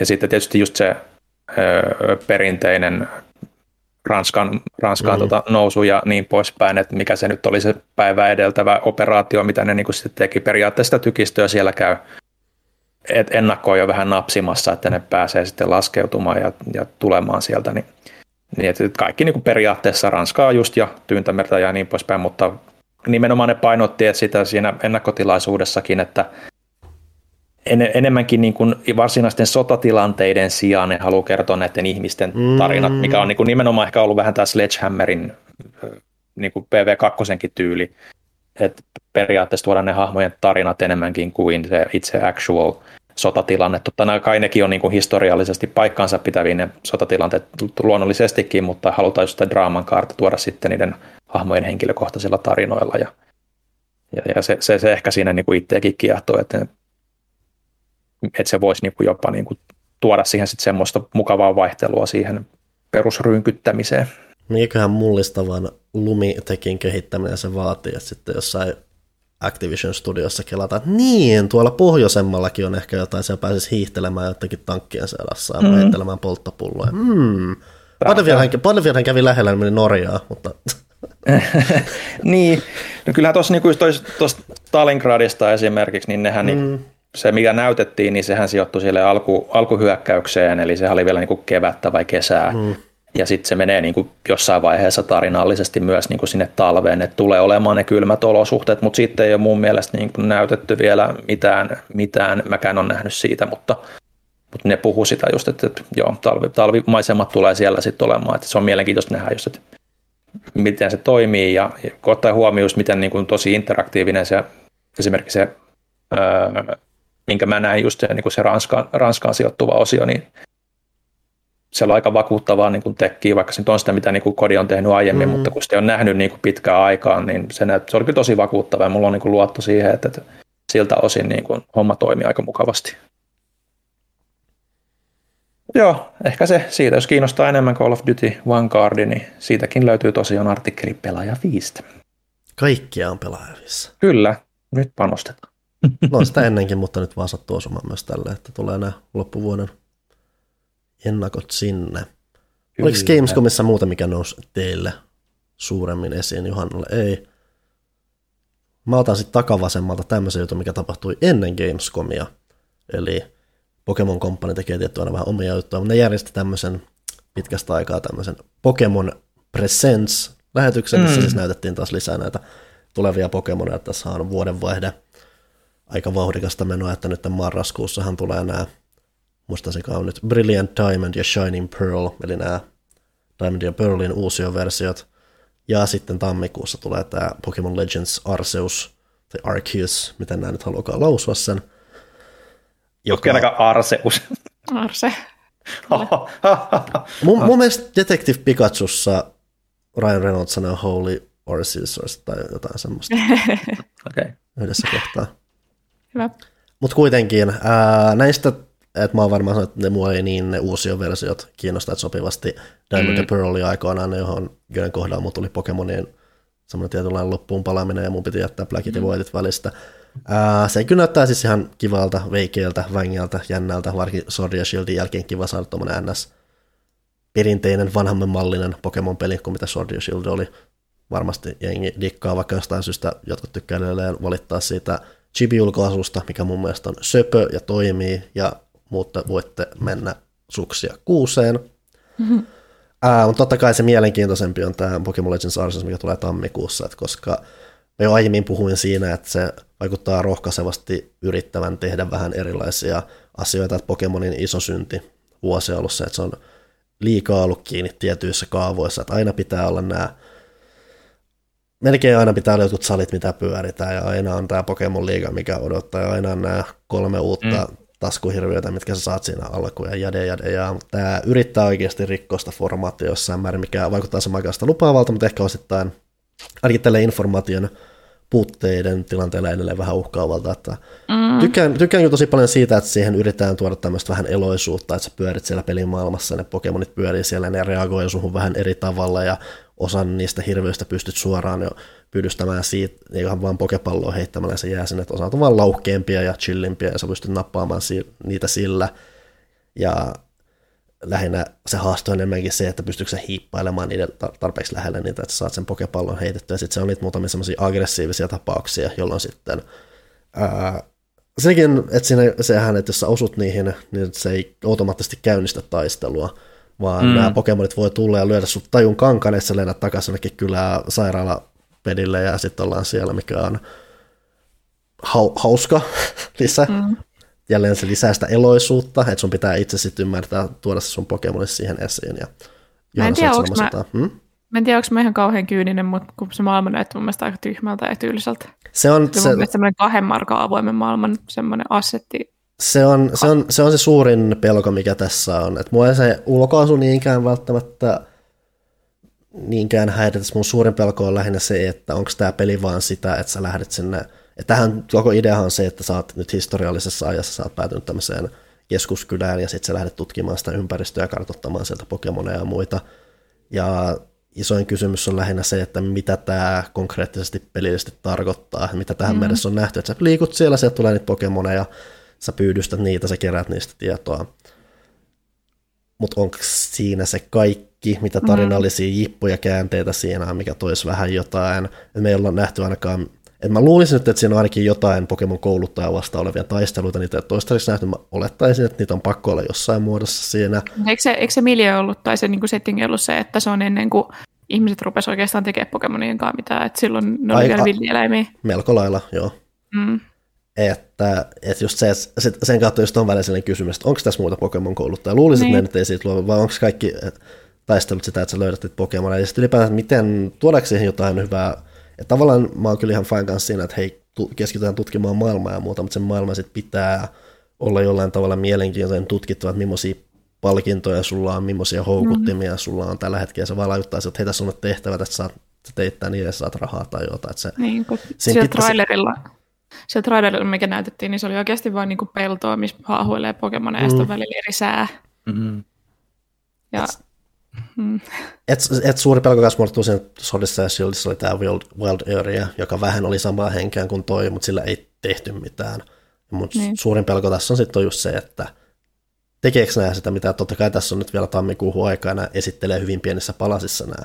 Että tässä oli myös, mitä nämä nyt esitteli, niin yksi aika innostavaa se oli se, että nämä muuttaa vähän, miten tuo taistelut toimii tuossa, että se ei ole ihan perinteinen Pokemon-taistelu, vaan että nyt tämän, ha, näillä sun Pokemoneilla on näiden nopeudesta isommin riippuva tämmöinen vuorotaulukko, mikä muistuttaa enemmän tyyliä jotain. Tavanomaisesti Pokemonissa aina se, että on vuoro, nopeampi Pokemon hyökkää ensin, toinen sitten myöhemmin, se on yksi vuoro, mutta taas nyt mennään enemmän semmoista vähän Final Fantasy 10 meininkiä, että siinä laidassa näkyy, että ensin hyökkää tämä, sitten tämä, mutta jos sun Pokemon on nopeampi, niin saattaa pystyä hyökkäämään kaksi kertaa aikaisemmin.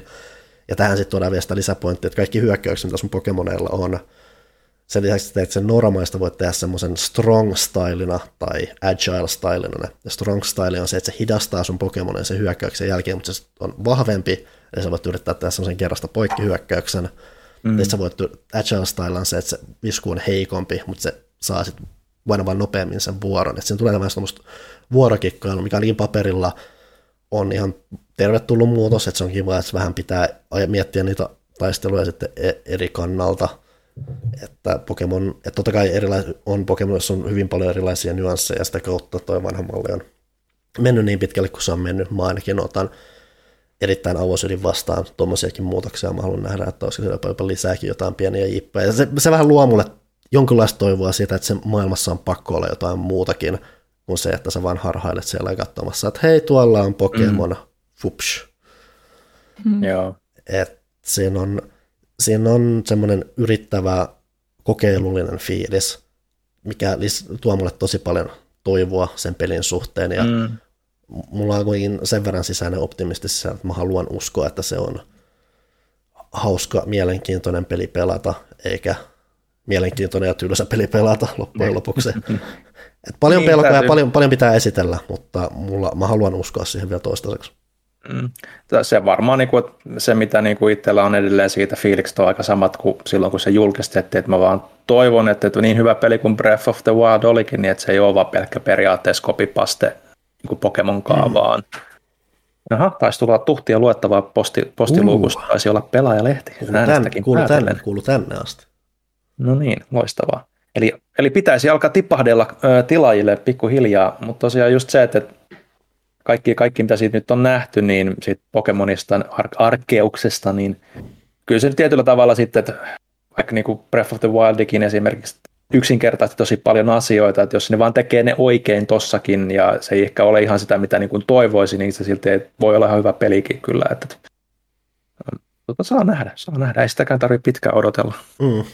Et, loppujen lopuksi mun suurin kiitos tuossa on se, että ne lähtee tekemään jotain erilaista. Että sanottu, Joo. Että se, että Pokemon on ollut niin kaivamainen niin pitkään, että jos sitä kautta mä on, että vaikka se olisi lopulta ei olisi mikään arvostelumenestys tai muu, niin mä koen melkein mm vastuukseni jopa tukea tuommoista hanketta, että ne tekee, tekee jotain. Joo, kerran, kerrankin kun on jotain astetta kunnianhimoisempaa, mm. ainakin kunnianhimoisemman kuuloisempaa, niin se on ehkä se, se kiva juttu. Että yleensä ne on ollut just ne Pokemon-pelit, mitkä niinku on selkeästi ollut niinku uloskin päin. Mm. Sillä, että nyt yritetään uutta, niin ne on ollut ne kiinnostavimmat, ja itsekin mm. on tarttunut. Niin mm. Kyllä, kiinnostaa. Se ajankohtaisesta aiheesta me ollaan ehkä pelattu myös jotain ei vain katsottu sivusta ja hämmästelty, että mitä toi on. Ehkä se on jotain hyvää. Mm. Oliko me pelattu jotain hyvää vai ollaanko me pelattu jotain erittäin puuduttavaa tarinallisesti ja ehkä vähän kyseenalaistaa? Musta tuntuu, että mä johdatellaan tässä. Mm-hmm. Tota, ilmeisesti sekä minä ja Panu olemme pelanneet 12 Minutes-nimistä peliä, mm-hmm. joka olisi voinut olla kamalan hyvä, ei ollut. Siis se on, että sitä on pit, pitkään puhuttu, että se julkistettiin joku 2015 tyyliin tai jotain. Mm. Ja se, siis se konsepti on niin vahva ja se, miten sitä esiteltiin alkoi on tosi vahva. Et perusideahan se, että sä elät tämmöisen 12 minuutin lohkon uudelleen ja uudelleen ja uudelleen. Ja koko ajan sitten vaan paljastuu oudompia ja oudompia asioita. Aluksi on silleen, että tämä on tämmöinen kiva yhteinen aika vaimon kanssa tässä. Ja aa, se on raskaana ja voi jee. Ja sitten kun sä elät sitä uudelleen ja uudelleen, siinä tapahtuu, paljastuu koko ajan vaan synkempiä tai härömpiä asioita, mitä nyt niitä haluaa tulkitakaan. Trailerillahan nähtiin se, että sieltä tulee siis ovesta sisään poliisi, joka pidettää sun vaimon, koska se on tappanut isänsä. Mm. Siis ruvetaan selvittää, että mikä juttu, että onko vaimo oikeasti tappanut isänsä ja, ja miten, miten se on voinut valehdella sinulle kaikki nämä vuodet ja kaikkea. Ja no, siinä on monta, monta kerrosta sitä tarinaa, mutta kun ne kaikki kerrokset ei ole kauhean miellyttäviä. Tätä, ja siis tätä on kauhean vaikea, tästä on vaikea keskustella spoilaamatta mitään, mutta siis se menee hyvin, niin kuin Panu, niin hyvin synkkiin sävyihin siellä. Ja siinä myös on aika paljon semmoista niin mun mielestä halpaa shokkiarvoa. Mm, mm, se on, siis sehän on se, että se mitä jotkut on sanottu, että tarina periaatteessa voisi toimia, mutta se miten se mm. kerrotaan ei ole kauhean se ei ansaitse niitä yllätyksiään, että se on enemmän silleen, että se just yrittää välillä olla vähän turhankin shokeraava. Ja, ja siis varsinkin, mä en tiedä kuinka paljon sä oot pelannut niitä eri loppuja, mutta sen jälkeen kun asioita paljastuu, niin sieltä tulee loppuja, mitkä niin kuin on erikseen vielä tehty silleen, että ne on niin kuin tosi halpoja, hmm. semmoista niin kuin, että katso nyt mitä tapahtuu, vaikka tiedät tämän asian, hehe, onpas kamalaa ja ällöttävää. Ja mun mielestä siinä vaiheessa varsinkin mulla meni niin kuin maku siihen, että en, kun se kävi niin selkeäksi, että ne on halunnut vaan järkyttää niin kuin pelaajia, mm. ja se, ei, sitä ei tehty kauhean hyvin. Että totta kai siinä on sitten kanssa se, että se ei ole myöskään välttämättä peli, jota on pidemmän päälle hauska pelata. Et mähän, mähän en ole siis läpässyt tämä, mä luin pääasiallisesti ne asiat, mitä siinä on. Okay. Et mä oon, mä oon pelannut sitä joku pari tuntia kuitenkin, ja siinä vaiheessa mun tuli silleen, että no mä tavallaan tiedän, mitä mun pitää tehdä tässä, mutta mä en tiedä sitä täsmällistä askelten määrää tai sitä oikeaa mm. tapaa tehdä tämän, jota tämä peli haluaa, että mä teen tämän, jota mä joudun uudelleen ja uudelleen yrittämään ja miettimään, että niin mitä, mit, missä järjestyksessä nyt haluaa, että mä hoidan nämä asiat muuta. Siinä pitää, että totta kai se on time, tämmöinen aikaluuppipeli, eli siinä mm. katsotaan paljon samoja asioita, sä pystyt jonkun verran kelaamaan ja skippailemaan, mutta siinä on silti paljon semmoisia asioita, että jos sulla menee joku yritys väärin, sä että voi vitsi, tämä pitää taas vedä tätä alusta uudelleen ja miettiä, koettaa miettiä on... joku toinen lähestymistapa siinä on asioita, mitä sun pitää tehdä. Sä ehkä tiedät, mitä, että sun pitää tehdä just se asia, mitä sä oot tekemässä, mutta se on helppo mokata. Esimerkiksi mä pari kertaa mokasin sillä, että mä vahingossa, kun siinä ö, tavaroita raahataan hiirellä tiettyihin mm. paikkoihin, niin mä vahingossa raahasin väärään paikkaan niin sen viereen, mitä mä olin tekemässä. Ja sitten tap- tapahtui aivan väärä asia, mikä pilasi sen mun yrityksen. Mä tein sen varmaan kaksi tai kolme kertaa, ja mä mm. aina tekemään saman setupin, että mä saan itseni siihen tilanteeseen, missä mä tiedän, että pitää tehdä joku juttu, mutta mä olin vaan huolimaton. Mm. Ja, ja sitä, ei, sitä ei auta just se, että se on kuitenkin aika tiukka aika, minkä sisällä sä toimit, mm. niin siinä on semmoinen välillä just semmoinen pieni paniikki just, että koittaa tehdä asiat vähän nopeasti ja se Joo. johtaa helposti huolimattomuuteen. Mulla on vielä se, että mä oon konsoleilla sitä, eli se sun pitää rahata tatin avulla niitä juttuja. Okay. Se, ei ole, se ei ole yhtään läheskään niin, niin sujuvaa kuin mitä mä kuvittelisin, että se olisi hiirellä. Voin kuvitella joo. Ja tota, siis myös se niin kuin dialogin määrä sitä loppuu kohden, mitä sä joudut oikeasti istumaan niin kuin läpi uudestaan ja uudestaan. Mm. Se on turhauttavaa. siinä vaan jotenkin niin kuin toteutus vähän mättää sen lisäksi, että se tarina on kerrottu huonosti. Mm. Hideo Kojima tykkäsi. Joo, se tykkäsi. Mulla meni neljä tuntia pelata se ja sitten muutama ylimääräinen loppu. Ja siis kaksi ensimmäistä, no kolme näytöstä siinä pelissä, kaksi ensimmäistä näytöstä on ihan jees, mutta sitten sit se niinku, niin sanotusti jumps the shark, eli yhtäkkiä siitä vaan tulee niinku todella huono, mm. melkein sormia näpäyttämällä. Ja aika samanlaista arvostelupalautetta on kyllä näkynyt muutenkin maailmalla, että niinku olisi voinut olla hyvä, mutta ei nyt mennyt ihan maaliin. Mm, hauskin siinä on se, että niin kauan kun sä pystyt kokeilemaan nopeasti erilaisia vuorovaikutuksia, mm. niiden, niiden lopputuloksia, ja se on hauskaa, mutta sitten kun se vaan alkaa käydä työstä aika nopeasti, niin sitten se mulla se viehätys alkaa mennä siinä. Joo, mutta tota, en tiedä, mukavaa, että yrittivät. Siinä oli hyviä, kyllä niin näyt- hyvää näyttelijän työtä. Siinä on James McAvoy. Joka ei mun mielestä kyllä kuulosta McAvoylta yhtään. Totta. Ja Willem Dafoe. Ja Daisy Redlin sanoitko Joo, sanoin. Joo. Niin, ähm, mukavaa nähdä tällaisissakin äh, rooleissa Hollywood-näyttelijöitä. Se oli sama se äh, makuette, mistä sä et mm. kauheasti välittänyt. Niin se, että niitä niinku ei näy siinä ollenkaan, on vaan Joo. äänet. Mä dikkaan siitä, koska liian monesti nykyään niin kuin nojataan siihen liikkeen kaappaukseen ja siihen niin kuin julkisten kasvoihin näissä peleissä. Ja siis hirveän asia, mitä mm. pelissä voi tehdä, on se, että saatat jonkun erittäin tunnetun, erittäin spesifisen näköisen, juuri ulkonäöstään mm. tunnetun ihmisen, ja sä laitat sen peliin ja se pilaa sen mulle automaattisesti. Kun pelin hienous on se, että sä voit luoda mitä tahansa, miksi sä haluat tunkea tämän naaman sinne. Mulla oli Ghost of Tsushimassa se, kun se pääpahis, mm. se Kaan, niin se on Glean, se tosi surullinen liikkaopettaja. ja sitten mä olin vaan se, että en mä pysty, en mä pysty niin kuin, samaistumaan tähän nyt mitenkään. En mä pysty pitämään tuota uhkauna tätä henkilöä. Et ja tuon taustalla on Anna Purna, jolla on kytköksiä, että niitä kautta varmasti noita on syntynyt samassa mm. ja Magu. Että... Mm. Joo. Mutta niin, tota.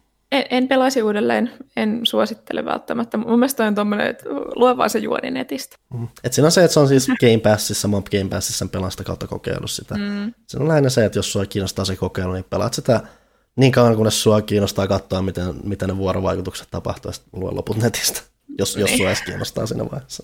Niin. Tuosta tulee haastava arvosteltava. Se on siis minulla. Mm. Siinä oli asioita, mitä arvostin ideatasolla. Mm, se on just se, kun edelleen se, varsinkin se trailerista tekee niin vahvan vaikutuksen. Mm. Sä haluat, haluat pelata ja haluat kokeilla sitä. Joo, ja mä odotin tota tosi pitkään. Se oli mm. mun niin tämän vuoden odotetuimpia pelejä. Et harmi. Mitäs muuta te olette pelannut? Ville, laitas meille vähän Assassin's Creed ränttiä tai ylistystä, en tiedä. Mä, mä, mä en itse asiassa kuullut tästä mitään, niin mua kiinnostaa kuulla, että onko tämä nyt vaan sitä samaa. Aika lailla sitä samaa. Et, et, aika lailla hyvin samantyylinen jatko tai lisäosa kuin toi se edellinen toi, mikä se nyt oli Wrath of the Druids. Niin, eli mistä sä oma... nyt puhut? Mitä? Eli mistä sä nyt puhut? Nyt puhun Siege of Paris, joka, joka vie sitten Eivorin Ranskaan yllättäen ja, ja, ja, ja hyvin pitkälti samalla kaavalla, että tulee kylään uusi tyyppi, joka, joka kutsuu sut sinne hoitamaan asioita, koska siellä on asiat päin honkia. Mä en ole ihan vielä sitä niin kuin läpi asti pelannut, mutta just silleen, että kolunnut sitä aluetta ja niin poispäin, että pääsee noin kaikki viewpointit ja pääsee fast travelaan nopeammin, kun se, tai, tai sitten kun tulee mm. tarinatilanteet. Mä aina, mulla on se pelityyli, että mä aina niin kuin, melkein aina niin kuin kaivan kaikki fast travel pointit ensin ja, mm. ja sitten rupean pelaamaan vasta kunnolla, tai ainakin sitä lähiympäristöstä. Mm. Mutta jo noin DLC-alueet on aina vähän pienempi, niin se on aika helppo, helppo mm. nakki tehdä yhdessä illassa, mutta se ehkä se, mikä siinä on niin kuin se konkreettisin niin kuin ero niin kuin ainakin sen perusteella, mitä mä olen jo pelannut, on se, että miten niin kuin periaatteessa Eivori ylivoimaisuus niin kuin pelimekaanisesti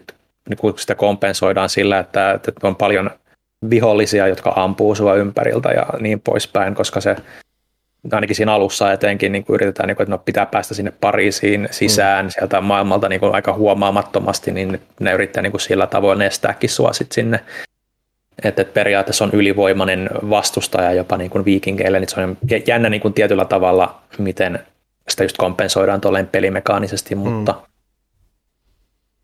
aika lailla just yksi basic, niin kuin, ainakin tähän asti, että basic Eivor menee ja tekee hommansa siellä ja kaikki on kiitollisia ja bla bla bla. Mm. Et, et, et, et, siinä mielessä mä, mä oon vähän niin kuin hetkisen pelatun perusteella niin kuin pettynyt siihen, että ne ei niin kuin tosiaan ole tehnyt mitään sen himoisempaa Tuossa tulee niin täs... DLCllä kuin, kuin ehkä niin kuin Odysseossa se Fate of Atlantis. Tuossa tulee melkein mieleen, että se olisi melkein hauska kuulla, kun sä kuvailet tuota Pariisiin menemistä, että jos ne olisi kokenut jotain Breath of the Wild-tyylistä, että se Pariisiin meneminen, pääseminen on joku semmoinen Hairulle linnan kaltainen monimutkainen, monitasoinen valloituspaikka, niin. mihin, sä halu, mihin sä yrittäisit soluttautua tai jotain. Mutta... Joo, olisihan tuollaiset, tuollaiset ideat ihan hauska, mutta kyllä se niin kuin tarinallisesti jo aika, niin kuin se on tosi tarina ohjaa sut mm. sinne kuitenkin, että mennään viemäreitä pitkin ja bla bla bla. Ja, että, että se ehkä se, mikä niin kuin mua, semmoinen ehkä päällimmäisin, mikä mulla tulee mieleen lisäys on tuossa, että, siellä viemäreissä kun pyörii esimerkiksi, niin siellä on just rottia ja tollaisia, jotka on niin kuin periaatteessa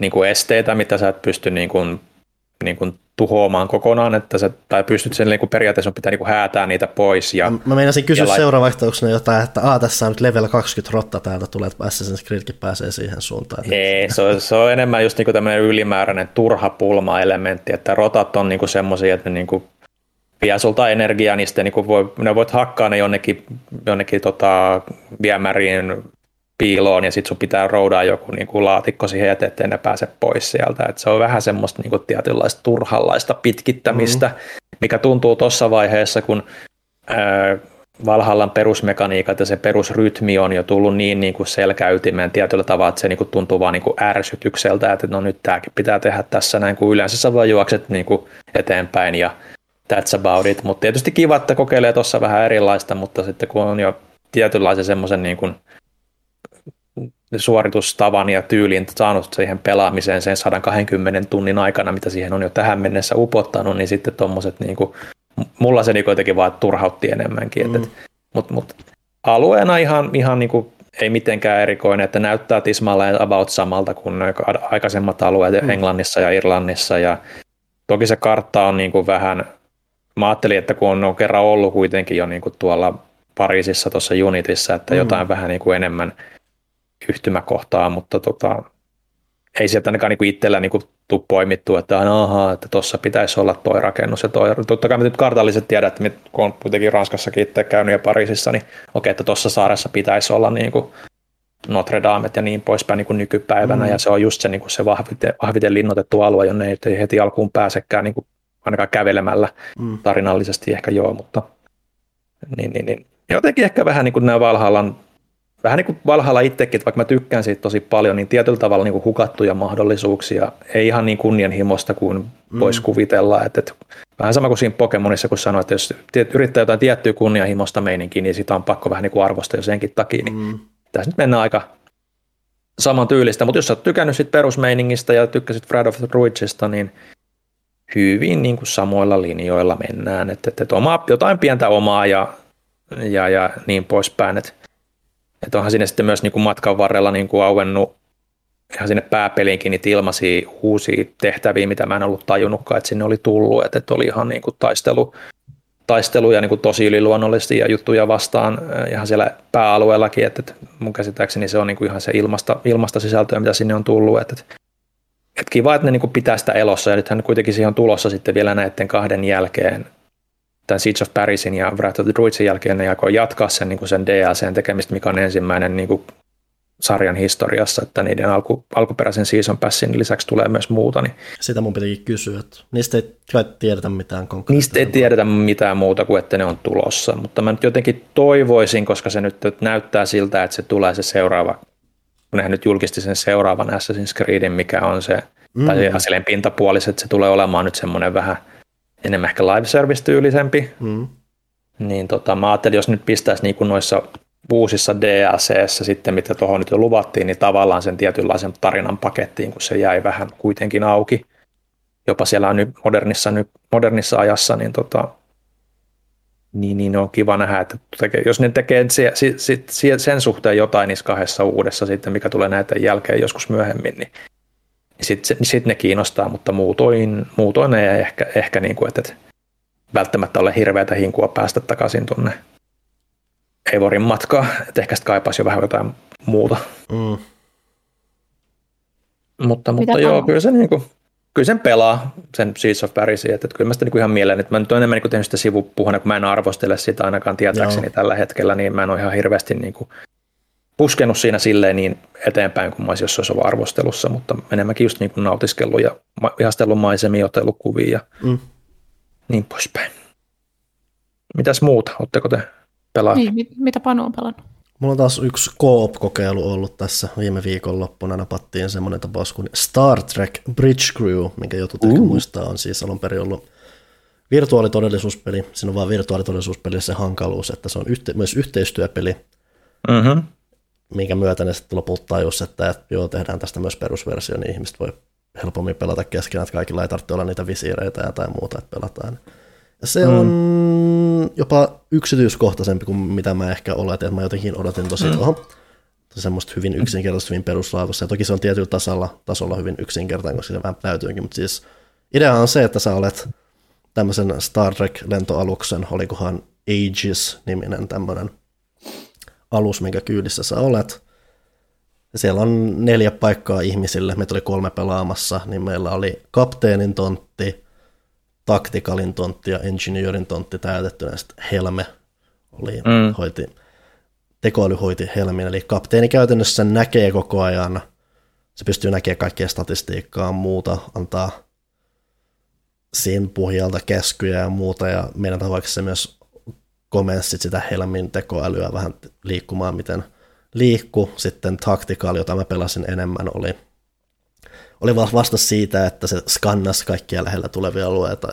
Mutta pointtihan siis se, että sä menet erilaisissa tehtävissä, ja niissä on, tulee sitten koko ajan pieniä tavoitteita, että hei, meet tänne, tutkit tämä, mm. ja sitten, että voi ei, se tulee Klingon alus ammussa, tai mene karkuun tai muuta. Et jo ensinnäkin se oli mulle iso yllätys, että se ei se on paljon vapaamuotoisen mitä mä olet. Mä olet, että se kulkee paljon raiteilla, mutta siinä on tehtävissä mm. on paljon semmoisia alueita, mihin sä voit mennä aika vapaasti jäädytut, tai ainakin myöhemmissä vaiheessa, kun sä etenet ja teet niitä tehtäviä, siellä on useita eri tavoitteita, niin sä voit vähän kulkea omaan tahtiin siellä ja perääntyäkin tarpeen vaatiessa alue, alueella, jossa koetetaan, että täällä on liikaa vihollisia ja aina vihollisia vastaan reagoiminen ei ole se, että sä ammut niitä, joskus sä voit yrittää hiippailla niiden ohi ja muuta. Mm. Ja joskus vaan kannattaa mennä pakoon, koska sä et loputtomasti kestä. Et tosiaan taktikalhan hoitaa sitten se, että se skannaa sitä, kun sä lennät jonnekin alueen, siellä, on, siellä voi olla miinoja, siellä voi olla tämmöisiä anomaleja, jotka voi olla joko vaarallisia tai sitten voi olla harmittomia, sitten siellä voi olla myös just vaikkapa joku escape body, ja sitten sä tutkit, mm. että okei, siellä on elämää, ja sitten sä voit napata sieltä sitten aina kuusi ihmistä kerrallaan, tai kuusi eli elävää otusta kerrallaan napata sitten itsellesi talta ja muuta. Sen Tactical Engineer pystyy myös tekemään sen.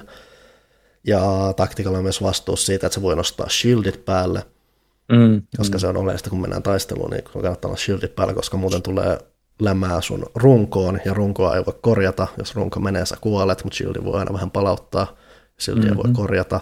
Se on myös aseet vastuudessa, että sä pystyt kytkemään sun nämä torpeidot päälle, ja sitten sä vastaat siitä, että sä targetoit vihollisiin ja sitten sä kanssa ammut näitä phasereita ja muuta, ja senkin sun pitäisi vähän katsoa, että sä et ihan miten sattuu ammun niitä, vai kun se on latauspalkki, mitä sitä aina pitää katsoa, että sä et törsää sitä kokonaan ja kikkailla sen kanssa. Engineer sitten vastaa siitä, että katsoa, että onko nyt, nyt kun liikutaan eteenpäin, laitetaan energiaa moottoreihin ja voidaan kulkea vähän nopeammin, ja, mutta koska sitten jos, mitähän siinä oli, no kuitenkin sä pystyy myös laittamaan energiaa vaikkapa aseisiin ja aseet yltää pidemmälle, koska se on kanssa se on, se, että taktiikallisesti näet semmoisia rinkuloita siinä mm. skanniutussa, ja sitten, että okei, aseet yltää nyt tänne ja tällä energiaa ja sitten vähän vähemmälle, jos on vähän vähemmän ja niin poispäin, että siinä on tämmöistä keskinäistä säätöä ja kaikki noin on kanssa se, että jos sulla on vaikka shieldit päällä ja paljon tuommoisia teknisiä juttuja, niin viholliset pystyy havaitsemaan sut kauempaa, jos se engineer pystyy näkemään sen asian ja kommunikoimaan sen. Siinä on aika hyvää semmoista jutustelua, just tulee sitä kautta, että sulla on, kapteeni tietää aina sen jonkun kohteen, mitä sä teet, ja se yrittää parhaimmillaan selittää sulle muille sen, ja sitten mennään sen mukaan siinä, ja kaikilla on selkeästi kuitenkin se joku oma tontti, mitä ne täyttää siinä, ja siinä kukaan ei välttämättä voi mitenkään massiivisesti mokata siinä, ellei ne, mm. sitten, ellei ne sitten vaan ole tekemättä jotain. Että sen tuntee aika jossain määrin tekemässä jotain. Välillä ehkä engineerista tuntuu, että se vähän istuu paikalla ja pyörittelee peukaloitaan jossain kohtaa, että se energian siirtäminen ei välttämättä ole niin oleellista. Sekin pystyy kyllä välillä hakkeroimaan kannattuja asioita ja muuta estämään vaikka viholliskommunikaation etenemistä tai muuta, mutta siinä on hyvä semmoista pientä näpertelyä koko ajan, mitä voi tehdä. Se myös, siinä pitää myös vähän ajatella, että me päästiin johonkin kolmanteen tehtävään, mitä mm. me myöskään päästy läpi, me kokeiltiin sitä pari kertaa ja otettiin turpaa, että siinä oli aika paljon osia, mitä piti tehdä, ja siinä on paljon klingoneita, ja ajan myötä ne piiskas meidät kuolemaan. Ja siinä on melkein se suurin harmitus siinä on se, että niissä tehtävissä ei ole mitään checkpointteja tai muuta, että ne pitäisi aina aloittaa alusta, ja se oli joku 40 minuutin tehtävä ainakin meillekin, niin se oli vähän sellainen harmittavaa. Varsinkin siinä, kun, et, kun se on sitä koordinointia tai muuta, niin luulisi, että vähän toivoisi mm. semmoista pientä liekaa siinä, mutta muuten se on oikein jees tommonen, jälleen tämmöinen kommunikointia vaativa juttu, missä sulla on selkeästi oma tonttis, mutta mm. sitten niillä muilla on pointtinsa siinä ja sä haluat olla yhteydessä niihin ja siinä on kuitenkin sitten, jos joku mokaa jotain tai huvittavintahan meillä on tässä se, että meillä oli tämä Helmi, joka siis ohjaa alusta, joka oli AI, ja se veti välillä jotain ihan ihan, mm. ihan omia siellä, niin siinä tulee sitten semmoisia, että ihan meillä on taas helmi ihan kännissä, se, se ajoi suoraan tuohon asteroidiin tässä, kun sen piti vartavasti mennä ihan toiseen suuntaan ja muuta, että siinä on just kanssa sitten, jos kapteeni höpöttää jotain muuta, niin siinä tulee semmoisia luonnollisia hauskoja hetkiä. Että se on Joo. tosi elävä, elävä peli pelata ja oli erittäin hauska kokemus. Tuon, tuon perusteella melkein kiinnostaisi, anteeksi ääni menee, kiinnostaisi mm. nyt ehkä enemmän pelaa kanssa tätä Sea of Thieves, joka kanssa on semmoinen hyvin joukkosäätämispeli, mutta siinä sitten saat vähän mm. enemmän liikut ja aktiivisesti, että tossahan saat jumissa siinä sun työpisteellä. Joo. Sitten vaan kattelet nyt... siinä ja välillä sitten se vähän räjähtelee, kun menee asiat sille asiat kehnommista. Katsot, no, tässä nyt käy näin. Mutta joukkosäätämisestä mieleen, että Gamescomissa myös julkistettiin Valheimin ensimmäisen laajennuksen mm. toi päivä, joka oli joskus pari viikon päästä muistaakseni. Taisi olla 16 tai 14 on se hyvin niin kuin kodin rakentamiseen keskittynyt semmoinen lämminhenkinen laajennus. Mä tykkäsin siitä trailerista, koska Valheim on omalla tavallaan hyvin näyttävä peli, mutta se ei ehkä mm. niin välitä videolta. Mm. Ja niillä oli semmoinen tosi ihana niin kuin piirretty, mm. animoitu traileri, mikä oli tosi, tosi kiva. Ja siitä tuli kuitenkin se, niin kuin, siitä pystyi poimimaan asioita, mitä siinä laajennuksessa varmasti on mukana. Ja siitä tuli se fiilis. Mulla siinä melkein tehokkainta on se, että kun mä en kauheasti ole miettinyt sitä Valheimin maailmaa, mutta sehän on semmoinen kuoleman jälkeinen mm. viikinki-paratiisi.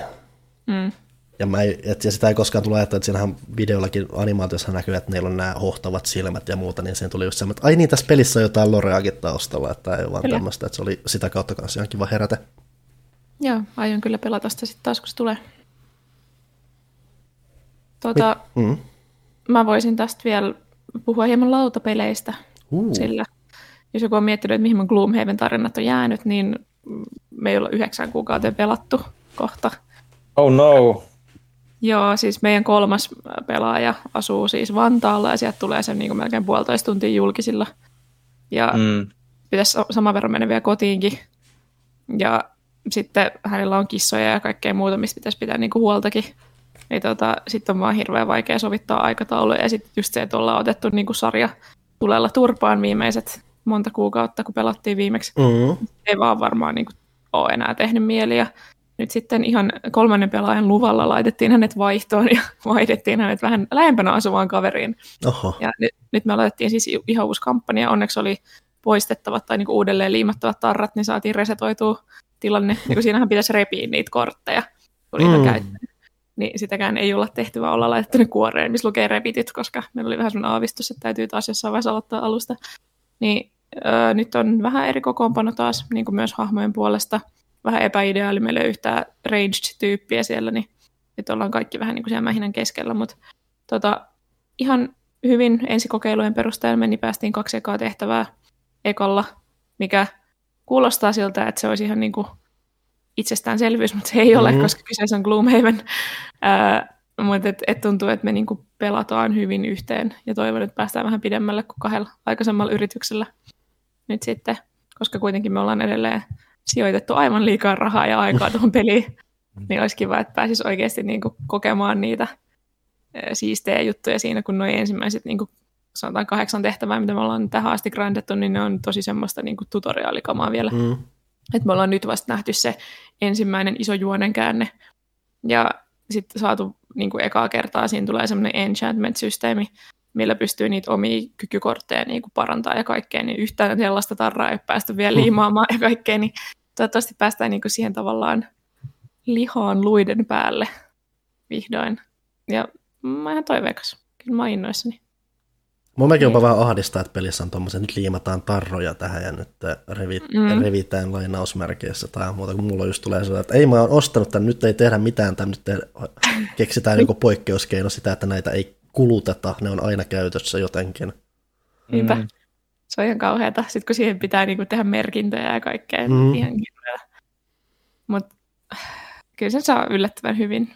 Niin kuin sit, muistaa käyttää lyijykynää, niin resetoitua. Ja mä just mietin, että ehkä just että mun vaihtoehto, ja nyt otetaan muistivihko tähän kylkeen, että tähän oikeasti tehdään nämä kaikki merkinnät, mm-hmm. eikä sotketa tätä hienoa muuta materiaa, jonka mä olen ra- rahalla ostanut.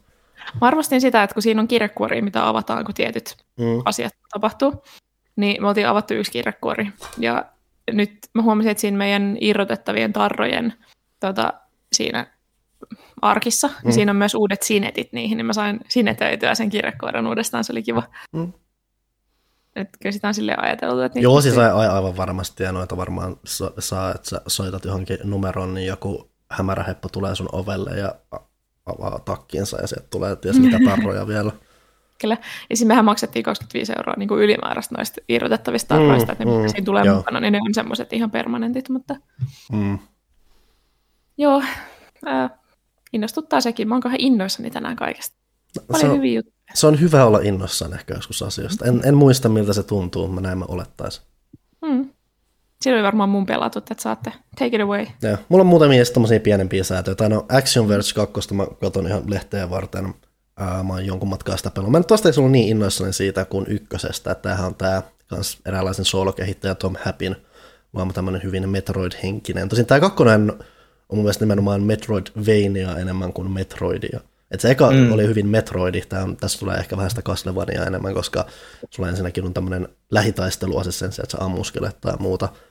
Ää, mä en toistaiseksi ollut tästä ihan niin liekeessä kuin ykkös. Mun pitää melkein palata siihen ykköseen ja katsoa just esimerkiksi, oliko siinä näin paljon vaikka keskustelua, tuommoista vähän, vähän tosi turhan tuntuvaa keskustelua, mikä mm. vähän keskeyttää sitä flowta, ylipäätänsä, että onko se flow niin, niin paljon parempi kuin mitä tuossa kakkosessa oli, ja mä en välttämättä muutenkaan tykkää siitä niin kauheasti siitä lähitaistelusta tuossa, ja tämän, tämä pelillinen mekaniikkakikka ei mun mielestä ole myöskään niin erikoinen, ja ainakaan toistaiseksi ollut. Tässähän on se erikoisuus, että tietojen päästä saat semmoisen kyvyn hakkeroida vihollisia, ja sitten hakkeroinnin kautta sä voit kääntää niitä sen puolelle, sä voit hidastaa niitä, joita sä voit saada muutettua niin, että ne heittää sulle noita parannusesineitä ja muuta. Lähinnä vuoro vaikuttaa kevyesti erilaisia asioita. Toisaalta ne ei ollut mitään hirveän päräyttäviä tai erikoisia, mutta ihan VG-kikka on tavallaan se, mikä ykkösessä oli mun mielestä paljon vähän hauskempi. Että siinä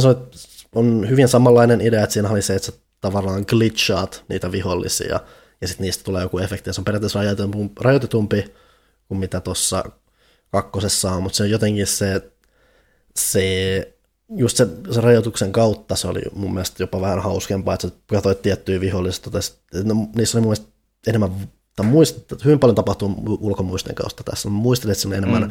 vaihtelua ja se on paljon hauskempaa kokeilla sitä, että mitä sä teet ja ylipäätänsä mitä sä glitsaat, niitä oli vähän semmoinen aktiivisempi juttu, että sä et vaan pysäytä sitä aikaa, vaan sun semmoisella aseella tuhrata niitä. Ja muutenkin varu, erikoisvarusteet mun mielestä on ollut ykkösessä jännempiä, erikoisempia kuin mitä kakkosessa. Toki mä en ole kakkosta vielä läpi asti pelannut, mutta toistaiseksi ne erikoisjutut, mitä mä oon siinä saanut, on ollut tyyli, että hei nyt sä voit kiipeillä seiniä pitkin. Huh, ei, ja... No peruskaura. Niin, että se, on, että se ei ole toistaiseksi ollut niin yllättävän oloinen kuin mikä teki siitä Action Words ykkösestä niin erityisen. Mutta katsotaan, miten se tuosta kehittyy, että ehkä se vielä siitä, mutta vähän, vähän en ole, en ole niin liekeissä siitä kuin ekasta. Pari pikaa kokeilua kanssa, mitä on ollut, niin Game Passin kautta kokeilin Art of Rallia, mikä siis on hyvin rento rallipeli. Semmoinen kivan... Mä näin siitä pätkän. Mm, se, on... se ei ollut suomalainen se on, se on huvittavaa kanssa, että se ei ole suomalainen, koska se, miten se alkaa, mm. että, se, että se heittää sut semmoiseen avoimeen suomalaisalueelle, missä sä voit treenata ja siellä tulee myös joku buddha-patsas, joka selittää sulle, että kuinka rallin keksi suomalainen henkilö, jolla oli helvetin monen kiire saun, päästä saunaan. Se on, Jos tässä oli jenkki tai jotain, mä muistan. Jotain, jotain sen suhteen, että nehän on tehnyt sen jonkun Absolute Driftin tai jonkun, että tässä on myös mm. paljon se, että se driftaaminen tai sen hallitseminen on aika isosta sitä rallipolkua menemistä. Tosin kun tätä pelaat, se on hyvin tyylitellyn näköinen, sä pelaat sitä sellaisesta lintuperspektiivistä katsottuna, mutta se loppujen lopuksi tuntuu yllättävän paljon siltä, miltä joku vanha, ihan vanha joku Colin McRae ehkä tuntuu. Ehkä vähän arcade-henkisen, mutta siinä tulee tarpeeksi semmoisia samoja viboja, että se on semmoinen aika hauskakin kokemus, tosi arcade, meineen tosi kevyt, mutta silti siinä on kuitenkin, että jos sä ajat mutkaa liian kovaa, niin sä kyllä sit lennät vaikka kalliolta todella näyttävästi ja muuta, että siinä on painoa siinä autossa ja siinä on just, just sopivasti mietitty kaikki tuommoisia fysiikkaa yksityiskohtia ja se on yksinkertaisen näköinen, mutta silti tyylikkäästi, että sitä on hauska katsoa. Siinä on tosi kiva tuommoinen pikku arcade väännös, joka on yllättävän persoonallinen siihen nähden, miten yksinkertainen se on. Ja sitten toinen kokeilu on kanssa, mä pääsin viimein ostamaan Risk of Rain 2, koska tuon yhteistyöporukan kanssa – nousi puheeksi, että sitä voisi jossain vaiheessa pelata. Ei ole vielä yhdessä pelattu, mutta mä oon nyt yhden melkein läpipelu kerran saanut siinä aikaan. Siinä on, en saanut sitä läpi, koska siinä oli se, mitä siinä lopussa tapahtui, oli vähän epäselvä mulle, ja sen myötä mä kuolin vähän jopa turhaan, mikä vähän kismitti, mutta se on tommonen siis kolmiulotteinen räiskintä roguelike, missä sä sitten kentissä keräät koko ajan erilaisia päivityksiä hahmolle, ja sitten kun katsot parhaaksi, menet semmoisen teleport teleporterille, mikä vie sut seuraan paikkaan, paitsi se teleportterin täytyy ensin latautua, ja kun se latautuu, niin se tulee sellainen bossi, ja sä voit periaatteessa tappaa, tai sä voit jättää sen tappaa, mutta jälleen, jos sä teet jotain ylimääräistä, sä saat palkintoja, ja käytännössä mitä enemmän sä teet, otat riskejä, niin sitä voimakkaammin susta voi tulla, mutta jälleen sä voit kuolla siitä, ja mm. se on, täyttää aika hyvin tuommoisen, just tuommoisen kepeän roguelike meningin siinä, että siinä on paljon, että siis tuo samaa tyydytystä siinä, että kun sä pelaat sitä ja sä tuut vahvemmaksi, sä huomaat, että sä tuut vahvemmaksi, niin se on hauska käytännössä jyrätä sitä peliä läpi, ja siinä on aika paljon erilaisia hahmoja, mitä kokeilla, mitä avata, niin se mm. kannustaa pelaamaan aika paljon sitä, ja sitten kannustaa kokeilemaan niitä eri pelityylejä, ne pelityylit vaikuttaa tällä hetkellä aika erilaiset, on kolme eri hahmoa siinä, ja kaikki on vähän, kaikki ampuu tavallaan, mutta yksi on semmoinen haulikkoheppu, mm. yksi ampuu jouskarilla, on tosi akrobaattinen, yksi on semmoinen perus räiskyttelijä, joka tekee lähinnä jotain kuperikeikkoja ja muuta. Ne kaikki tuntuu hyvin erilaisilta. Et se houkuttaa sen, että seuraavaksi kiinnostaa nähdä, että jos me joskus päästään yhteistyön pelaamaan, niin miten paljon mielenkiintoisempaa mm. sitten tulee siitä, kun voi vähän kommunikoida keskenään ja miettiä vähän niin kuin niidenkin näkökulmasta, että miten nuo hahmot vaikka synkkaa keskenään sitten vielä eri lailla ja muuta. Että kiinnostaa mm. se aspekti vielä siinä kovasti. Panulla, Panulla on jotain kurkussa ihan selkeästi tänään. Mä oon vielä pelannut sit tota, en nyt ihan hirveästi vielä eteenpäin, mutta No More Heroes 3. Sen tuossa ilmestyi jonkun aika sitten ja mä en tiedä minkälainen suhde teillä on sarjaan, onko ollenkaan ollut aikaisemmin. Se on, mutta... se on aina kiinnostanut, mutta jotenkin mä en ole koskaan päässyt kunnolla pelaamaan sitä. Et sen, että mulla, mulla ainakin ollut omat sudanvaiheeni ja tykkäsin just Killer 7 ja on just mm. pelannut jotain Lollipop Chainsawta, mutta jotenkin No More Heroesin mä en ole siellä päässyt sinne kunnolla syventymään jostain syystä. Juuri tuossa aamulla istuttiin kumppanin kanssa autossa ja mietittiin, että mitäköhän siinä pelissä tehdään. Uh-huh. Että... Se on hyvä kysymys, koska se käy aina ihan selkeä asia. Mm. Mm-hmm. Joo. Että ehkä niinku ylipäätään just niinku tos, no, se, mikä mulla niinku No More Heroes-sarjassa on aina ollut tosi niinku semmoinen iso viehätyspointti ollut se, että miten oudoksi se menee. Mm. Että se, rik- se ei pelkää niinku rikkoa sitä neljättä seinää, etenkään niinku ekassa osassa, tokassakin jonkun verran, mutta se, ehkä se ykkönen oli kyllä ehkä tarinakokonaisuutena parempi, mutta tota, että aiemmissa osissahan nimenomaan pointti on ollut se, että tämä Travis, joka on nyt niin tämän salaliitto tai salamurha murha, tota, organisaatio niin näissä rankinglistoissa yrittää päästä eteenpäin, mm-hmm. Niin se on aina ollut suht niin kuitenkin se, semi-maanläheistä toimintaa, ja mä en oikein vielä oikein sulatellut sit, sulattanut sitä, että nyt tässä on niin kuin avaruusolentoja ja supersankareita mm-hmm. ja että et, et se, se, se, et vaikka se on ollut sitä outoa sudaa, mutta se ehkä menee jo sitten sen asteen verran överimmäksi. Että se ei ole enää niinku semmoista niinku neljännen seinän kikkailu.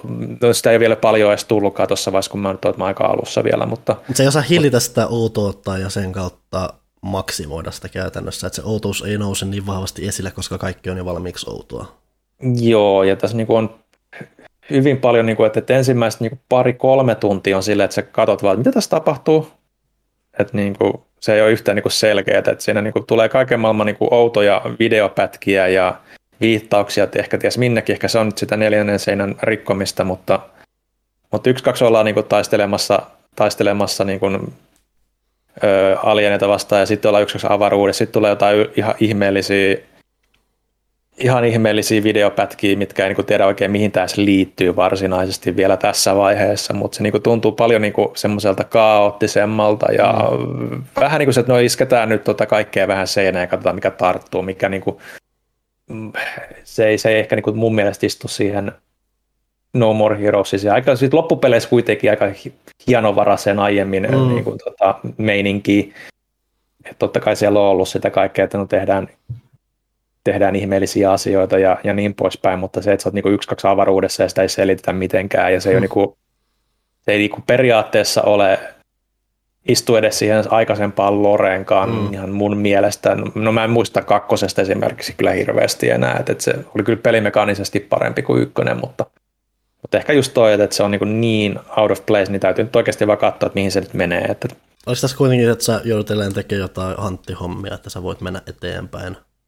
on... Joo, jonkun verran joo, että, että kyllähän se niin sun pitää kerätä, joka kerta sulla on periaatteessa se bossi ja sun mm. pitää niin saada rahat siihen, että miten sä, että miten sä pääset siihen, että sä voit nyt periaatteessa kuitenkin myös keräillä staffia sieltä ja ympäristöstä ja myydä sitä niin kuin sitten kaupoissa, että saa sitä rahaa sitäkin mm. kautta.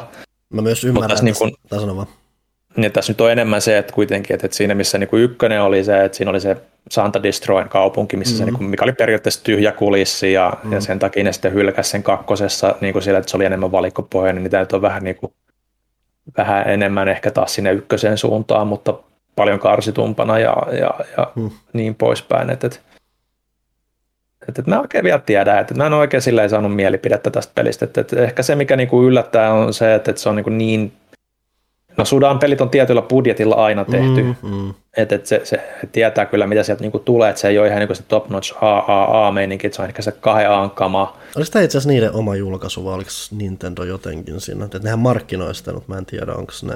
Mä nyt en muista itse asiassa. Jos se it... Pikaisesti, miten täällä on merkitty.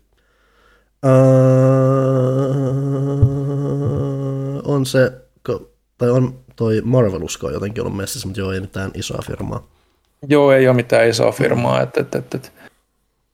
Et se, mikä siinä niinku ehkä just niinku on silleen, että et se, kun on tehnyt kuitenkin kaksi aiempaa peliä, no toki on eri alusta nyt, niin se on yllättävän tota, se on tehty Unreal Enginellä, niin tässä on niin kuin perus niin kuin näiden varhaisten Unreal Engine-pelien niin kuin ongelmia, että tulee mm-hmm. niin pop tosi ja. paljon niin kuin sitten jälkeenpäin ja jonkun verran niin kuin teknisiä juttuja vielä, että, että, se ehkä niin kuin yllättää, mutta ehkä sieltä on tulos jotain päivitystä vielä tässä vaiheessa.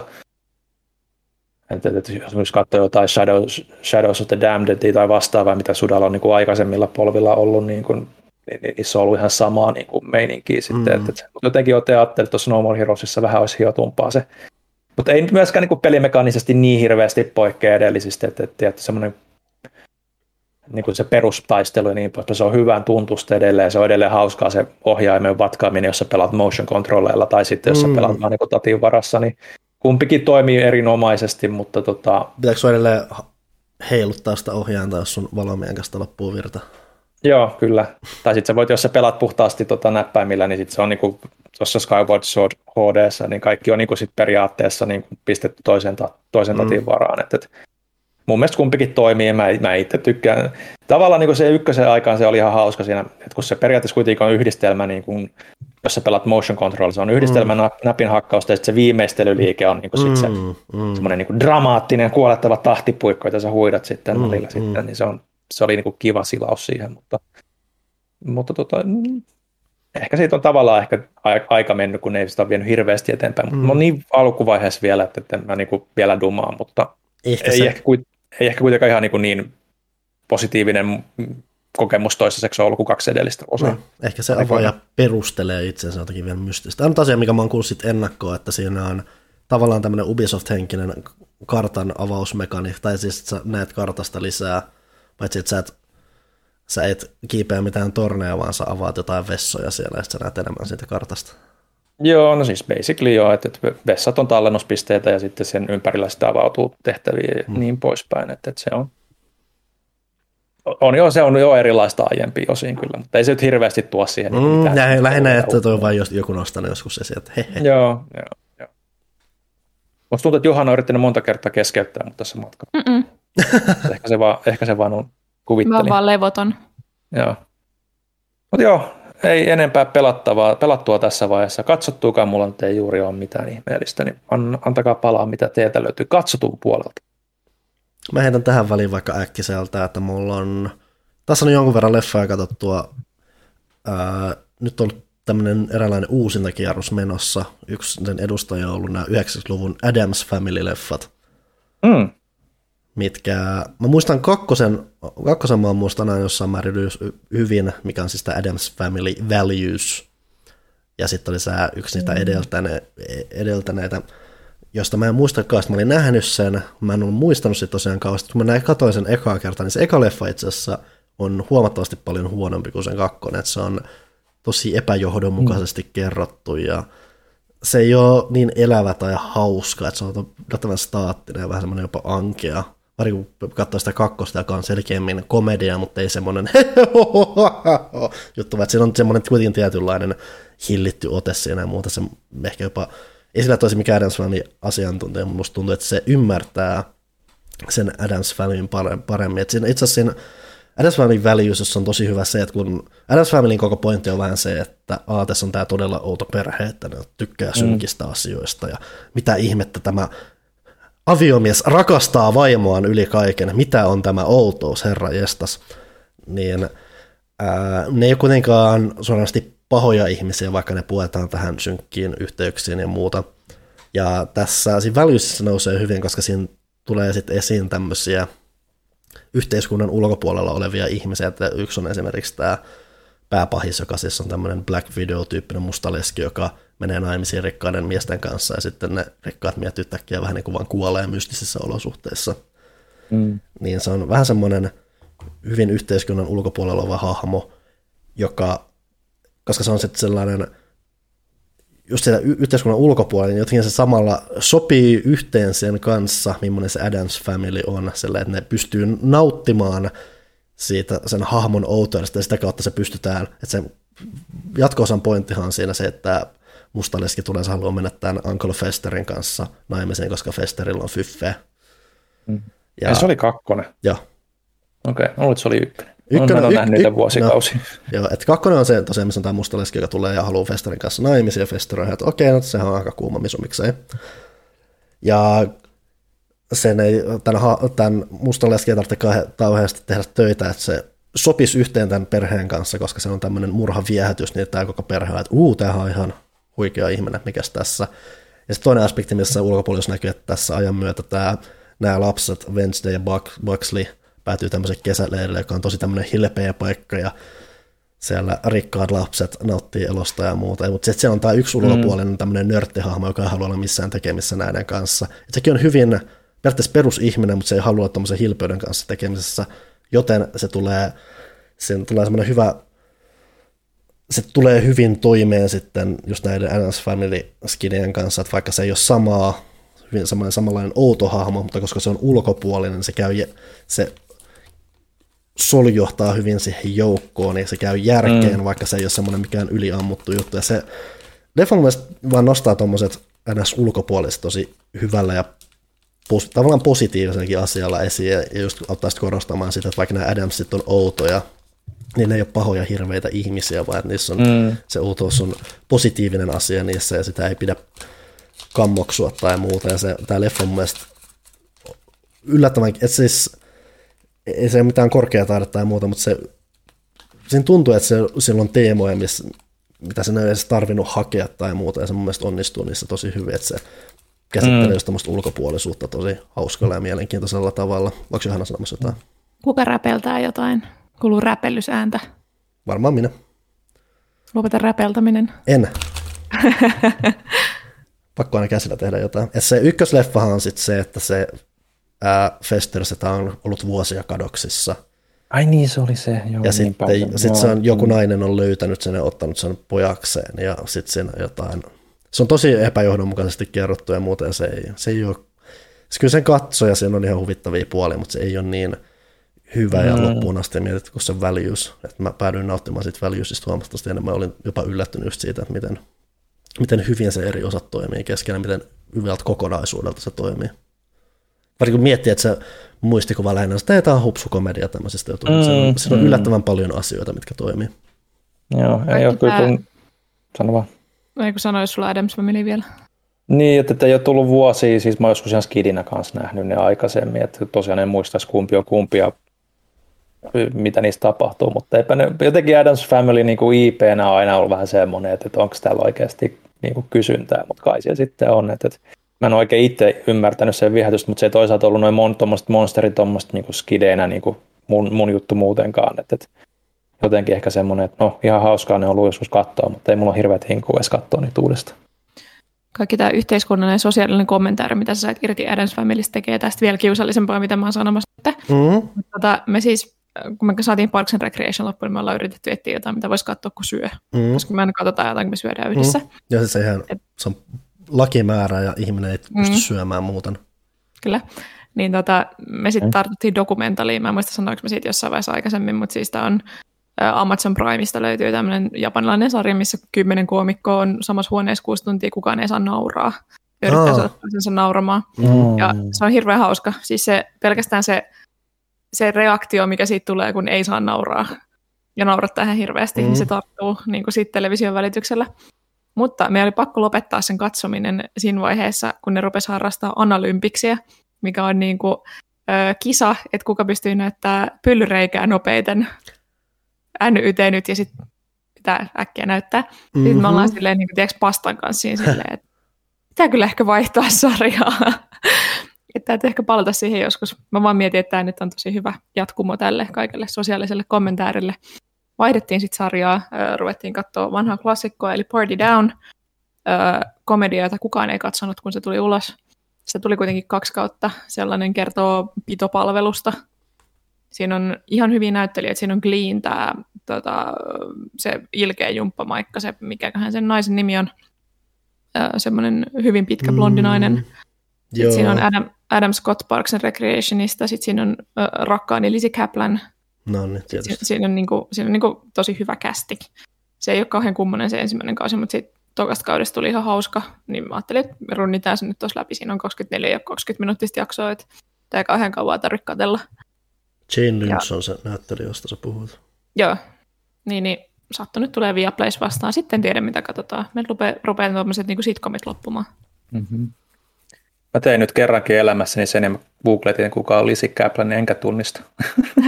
Eikö se ollut siinä ter- kaikki, kaikki, kuten, kaikki, kuten kaikki Johanna mainitsemat näytteet, en mä seuraa enää nykyään. Eikö se ollut siinä Terminator-leffassa, jonka Ville ehkä näki? Öö, ei. Sä mietit Mackenzie Davisia. On aivan, aivan. Joka aivan. on myös ihana. Totta. Mutta se ei ole Lizzie Kaplan. Lizzie Kaplan on siis No Mean Girlsista, kaikki sen tuntee vähintään. Mm, siis joo, joo, joo, joo. joo. Niin. Joo, menee naiset taas sekaisin. Joo. No on kyllä hyvin saman sarjan ihania, et sinänsä mm, kyllä. Mm, sam- samaa henkeä. Kyllä. Mm. Ja ootko Ville nähnyt Cloverfieldia ikinä? Ei. Okei, okay, no niin. Mä en katso sarjoja hirveästi, kuten on, tullut puhuttua vuosi aikana. Se on leffa. Tai leffojakaan kyllä enää nykyään. No, niin. Hän ei katso mitään. Mä en katso mitään, ellei, ellei oikeasti kiinnosta. Hyvin mm. harvoin kiinnostaa. Me mieluummin pelaan tai, tai tee jotain muuta. Ymmärrän. Mysteeriharrastuksia. No Jusimi 2. Oletko nähnyt niitäkään? Oletko nähnyt Now Jusimiä? Miksi olisi nähnyt Now Jusimiin? No, koska Now Jusimi on hito hyvä. Äh, taikuri-elokuvat, okei, okay, ei sitten. Mulla on niinku, mun, mun niinku leffa, leffa niinku tota, mä, kat, mä, mä siis oikeasti katon ihan älyttömiä määriä leffoja mulla, ja, ja niin poispäin, niin se o, aika sijoittuu aikaan ennen H-Town Oytä, mm-hmm. jonka jälkeen minulla on kaikki muu harrastukset melkein niin kuin kuollut oikeastaan, koska ei vaan ole aika. Mä ymmärrän tämän kyllä. Mm. On hirveän vaikea ruveta katsoa nykyään enää mitään, kun tietää, että siihen menee useita tunteja ilman, että sä teet mm, mitään mm. rakentavaa. Mm. Sehän se. Et sarjassa on sen tässä, että mä joskus voin pystyn pitämään niitä taustalla jos ne on semmoisia, että niitä ei pidä hirveän aktiivisesti seurata. Mm. Mm. No joo, Lisikäpän ei siis ole kauhean tunnettu, mutta kovin ihana. Mm. Oliko vielä jotain?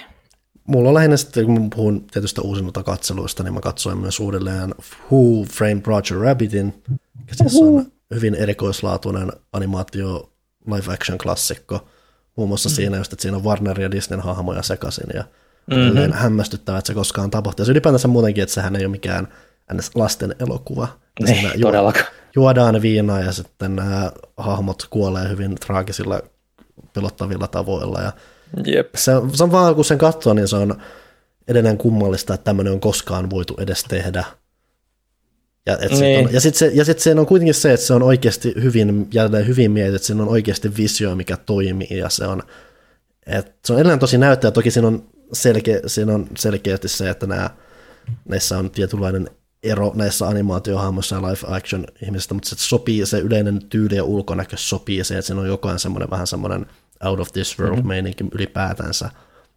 Ja ne sulautuu aika hyvin. Ja kuitenkin siihen, siihen animaatiohahmojen vuorovaikutuksen oikean maailman kanssa tehdään tosi paljon, että siinä on vaikka just tämä Roger Rabbit, joka on siis tämä Janis hahmo päähenkilö, animaatu päähenkilö, että siinä on vaikka, että se koskee yhteen tämmöiseen pölyiseen tuoliin, ja kun se siirtää käden siihen, niin se jää sen käden jälkiä ja muuta. Että se on, mm. että se on, siis se on todella paljon kiinnitetty huomiota yksityiskohtiin, ja samalla sitten on kuitenkin, että se ei ole liian kiinni niissä. Mun suuri hämmästys oli se, että tämä oli jo kuitenkin joku, en muista tarkalleen miten pitkä tämä leffa oli, mutta se sen flow on niin hyvä, että mä mietin, että hetken, onko tämä jo lopussa, että tähän meni tosi nopeasti, että mm. tämä niin vaan kulkee ja kulkee, ei jää junnaamaan missään, että se vaan menee tosi hyvin eteenpäin, se on tosi sulava, että se on, paikkopaikoin jopa täydellinen elokuva.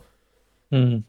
Sekin pitäisi katsoa jossain vaiheessa uudestaan. Sekin on niinku ihan skididä, mikä tosin mm. ei, ei silloin ollut erityisen niin kuin hyvä juttu välttämättä, mutta tota, ehkä sitten sen takia sitä ei ole niin tullut katsottuukaan, koska sitä jotenkin, että no ei tässä ole akuankkaa ja repesorsaa ja niin poispäin. Sitten se onkin vähän, vähän meneekin semmoiselle. Niin no, mulla on jotenkin sille, että mä itse asiassa rupesin miettimään, niin kuin, että, että kohtauksia, joita mä mietin Who Framed Roger Rabbitista, niin ne oli, ne oli oikeastaan tuosta tota, Michael Jackson's Moonwalkerista. Et siinä oli tavallaan niin kuin, tiettyä semmoista samanlaista niin kuin, tota, mm. ahdistavuutta niissä tietyissä teemoissa, mitä se käsitteli. Et, et, et, joo.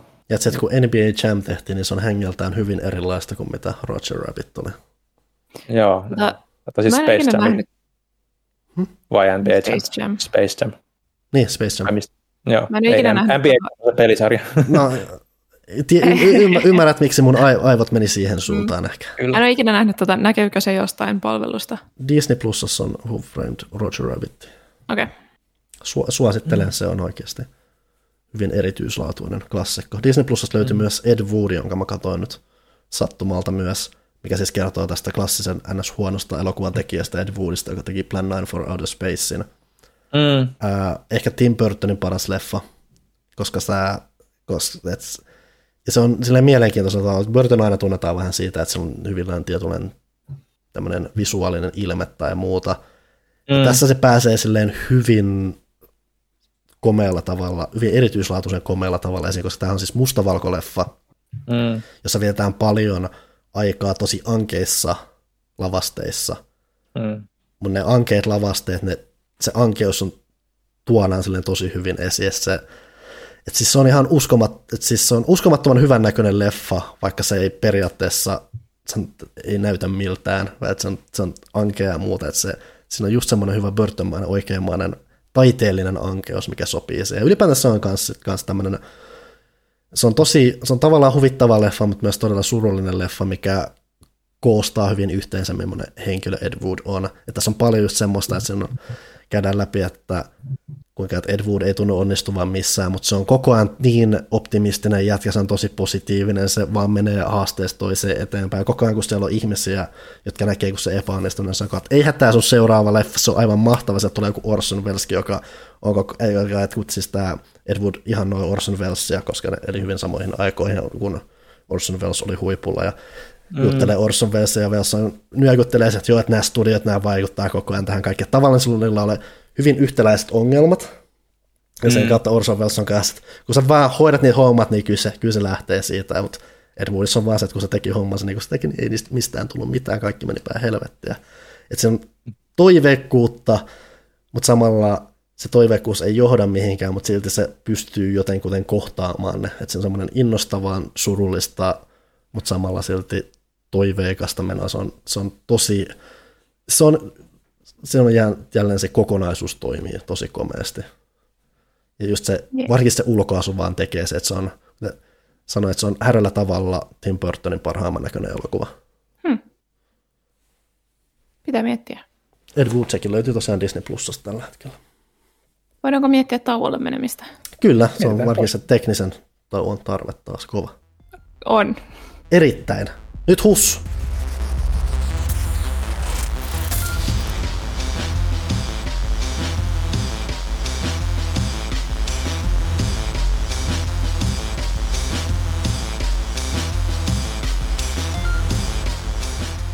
Munkin postilaatikossa kolahti juuri, saattoi olla jopa uusin pelaajalehti, toivottavasti ilmestynyt muillekin, mutta ei siitä sen enempää. Ville!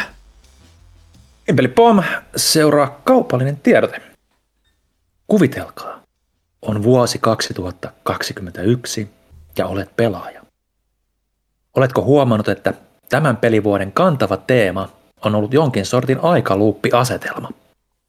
Voi olla, että olet jopa kuullut tämänkin mainoksen monta kertaa, kertaa, kertaa. 14.9.2021 on kuitenkin aika hypätä taas uuteen loopiin, nimittäin Deathloopiin. Joten varmista nyt, että taloudesta löytyy toimiva PC, jolla pelata tätä mestariteosta, tai mikäli PS5-konsoli on se, mitä taloudestasi puuttuu, niin ole kuulolla, sillä pelaajan podcast-kuuntelijat saavat myöhemmin syksyllä tiedon, milloin niitä Elisalta taas saa. Defloopin PS5 Ja räväkät peli löydät osoitteesta elisa.fi.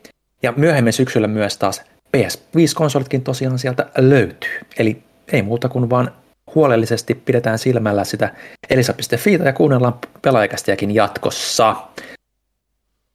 Eipä siinä muuta. Pimpeli pom, kaupalliset tiedotteet ovat päättyneet tältä erää.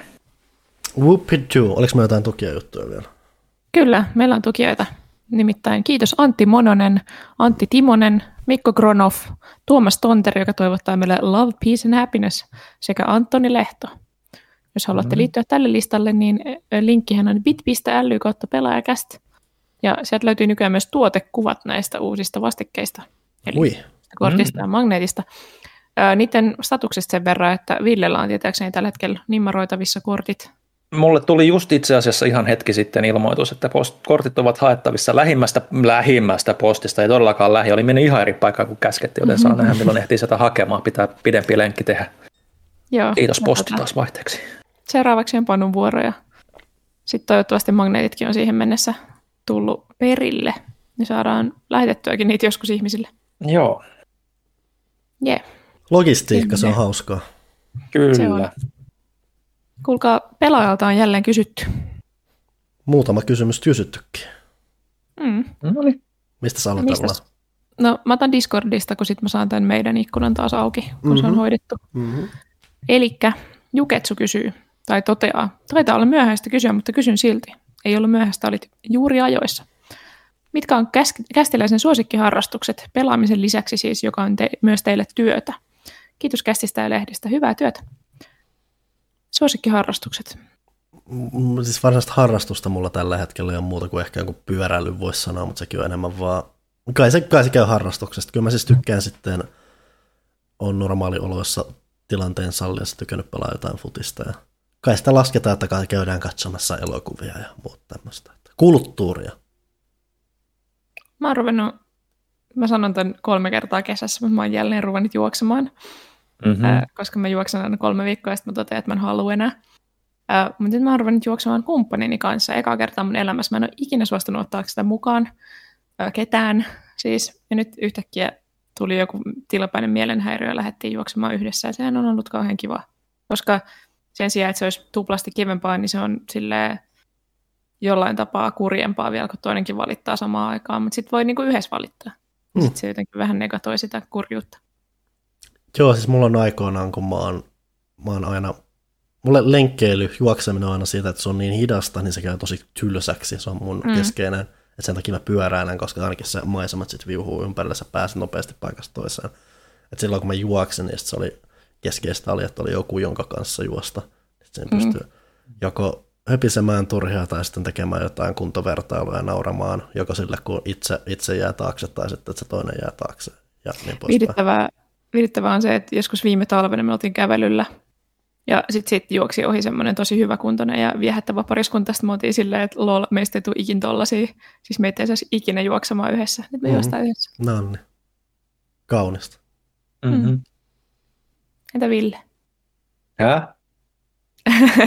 Ville ei puhu harrastuksistaan. Se juoksi ravaa postissa.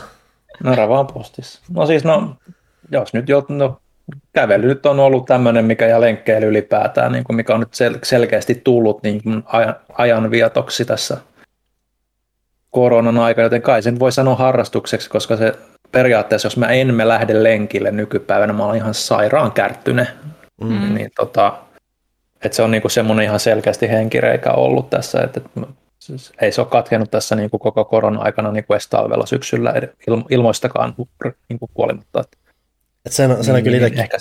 sen on itsekin mm. huomannut, että jos päivällä ei ole tehnyt muuta kuin istunut himassa, niin sit se on vaan pak, pakko edes, mm. edes kävellä että... jonkun kulman ympäri ja takaisin. Kyllä, Joo. Mulla siis, aina kun mulla on koirahoidossa, kuten nyt, niin mä silti käyn kävelemässä, koska mä en niin kuin, kestä sitä, että mä oon koko, koko, koko ajan kotona. Joo, tässä nyt kun on kotona, niin tämä nyt on varmaan vanha virsi, kun tässä nyt ollaan monta kertaa näistä, tässä vuoden, viimeisen puolentoista vuoden aikana puhuttukin näistä, mutta tota, et just se, että kun on kotona koko ajan, sulla on periaatteessa jotain tekemistä, niin kuin mm. ihan, että et, et, et sitten kun sulla on niin kuin telkkari ja on laitetta ja sä räpläät niitä kuitenkin siinä, niin ne ei oikeastaan semmoista hetkeä, milloin niin kuin oikeastaan vaan istuu ja ei tee mitään tai niin kuin ajattelee mm. puhtaasti. Mm. Niin mulle nyt tuosta on tullut tuosta kävelystäkin semmoinen, että, niinku, että silloin syntyy ideat ja motivaatiot lähteä tekemään ja suunnitelmallisuutta enemmän, että kun ei vaan niinku normaalisti löydy sitten, että kun on välttänyt sitä tylsistymistä niin kuin tiettyyn pisteeseen asti, että nyt sitä, nyt sitä on alkanut niin kuin vähän niin kuin embraceaamaan, että hei välillä on hyvä tylsistyykin, niin, niin, niin, niin se on myös hyvä just, että on tuommoinen tommonen hetki itsekseenkin, että ennen oli kuitenkin bussimatkat ja tollaset, milloin ehkä saattoi niin kuin mietiskellä ja, mm-hmm. ja niin poispäin. Niin. Villen lempiharrastus on tylsistyminen. Tällä hetkellä ehkä joo, se on. Mm-hmm. Koomaaminen on, koomaaminen on itse asiassa ihan, ihan fine juttu, niin kuin, että, että tietyn iän jälkeen huomaa, että se henkinen kapasiteetti todellakin tarvitsee sitä, että välillä vaan nollaa ihan puhtaasti. Mm. Tota, jos sitten Twitteriin, Juuppo de Kuuppo kysyy, että mitä ajatuksia teissä herätti nyt liitteen juttu vanhasta harjoittelijasta, ne Raakkela Aaltosesta? Mä olen missannut tämän jutun. Mä pikaisesti no. googletin, että se oli ilmeisesti jotain esports mielenterveys, tämmöistä jaksamisaihetta. Se mm. oli tilaili juttu, en pystynyt lukemaan, mutta kuulostaa mm. hyvin tärkeältä asialta nostaa esille, että Raakkelilla kuitenkin on, ainakin eSports-puolelta, en tiedä mielenterveysasioista, mutta eSports-puolelta tietoa ja näkemyksiä asioista, niin hyvä, että on päässyt ilmaisemaan niitä edelleen. Joo, mm. ja siis yleisestikin urheilussa mielenterveysasiat on aika monen tabu. Nythän olympialaisissa oli se henkilö, jonka nimeä en muista, mutta siis mielenterveyssyistä ei ö, tehnyt omaa suoritustaan, niin siitä kirjoitettiin hirveästi joka paikassa, että onpas nyt skandaali. Mutta niinhän se on, että jos ei pysty suorittaa, koska ahdistaa mm. tai on paniikkihäiriötä tai jotain, niin sitten mm. se vaan on niin. Sepä se. Tota, sitten Twitterissä on vielä Kapulinho, eli kapteeni Suolisolmu. Mm-hmm. Toimituksen miettii, että Stan Sakain Usaki Jojimbosta, eli ilmeisesti sarjakuva kyseessä, en ole lukenut Mun pitää katsoa. Mä oon varmaan joku just pari ihan vaan niin kuin sihanskidinä, jos se on se, tämä ajattelee, että se on. Joo, kyllä. Tää, näitä oli Turtleseissa. Toi Usaki oli Joo, siis on toi aina välillä. Niin, jään, niin, niin, tota, silloin kun vanha, van, entuudestaan, silloin 90-80-luvun taitteessa, kun tuli Turtles-sarjakuvalehti ja ne piirretyt, niin siellä oli välillä niitä Usagi juttuja, niin oli ne ihan hauskoja kyllä. Saatiin vähän vaihtelua siihen Turtles-meininki. Mutta täällä löytyi itse asiassa Usagi Jojimbo, niin kuin semmoinen action figure, niin kuin, tai lelu, lelu niin kuin. Mm-hmm. Mä, ostin, mä ostin aina viikkorahoilla Turtles-leluja silloin skidinä, ihan superskidinä, skidinä niin, niin, niin, taitaa vielä löytyä jostain laatikon pohjalta. Mutta eipä mulla niin nykytuotannosta ole hajukaan, että miten aktiivisesti tai julkaistaan tai mitään vastaavaa, mutta tota, ihan, miele- ihan hauska hahmo kyllä. Mm. Sitten Kapu kysyy, että missä viipyilee Shadowman Remasteredin konsoliversiot. Mä uskallan väittää, että kukaan meistä ei tiedä. Ne tulee, kun on tullakseen, että se täällä Night Dive, joka näitä muistaakseni työstää, niin niillä on aika monta rautaa tulessa ja niillä on ne omat aikataulunsa ja prioriteettinsa. Että ehkä se sieltä tulee, jos se oli luvattu. Mä en nyt muista, että oliko se luvattu, mutta varmaan se oli luvattu. Neillä on aina, että yleensä PC tulee ekana ja sitten jatketaan siitä ajan myötä hiljalle. Mm. Niillä on nämä kehityspiippunsa. Mm. Ja nyt kun PSVR näyttäisi kuolleen, niin onko Sony antanut mitään lukuja? Vaikea ainakaan uskoa, että voitto olisi tullut. En mä kyllä tiedä, miksi se olisi kuollut, että kyllä sille pelejä ilmestyy koko ajan, että myydään ja Sonylla mm. on uusi PSVR-hanke menossa, että kyllä se vaikuttaa hyvinkin, hyvinkin olleen ihan positiivinen hanke heille. Että olihan sitä nyt ainakin, mitä nyt äkkiseltään googletin, niin vuoden 2019 loppuun myyty 5 miljoonaa kappaletta, mikä siis nyt ei ole tällä äkkiseltä katsottuna mikään valtava määrä. Mietit, että se on semmoinen useita kymppiä, paljon se maksaa pari sataa sen. Mm.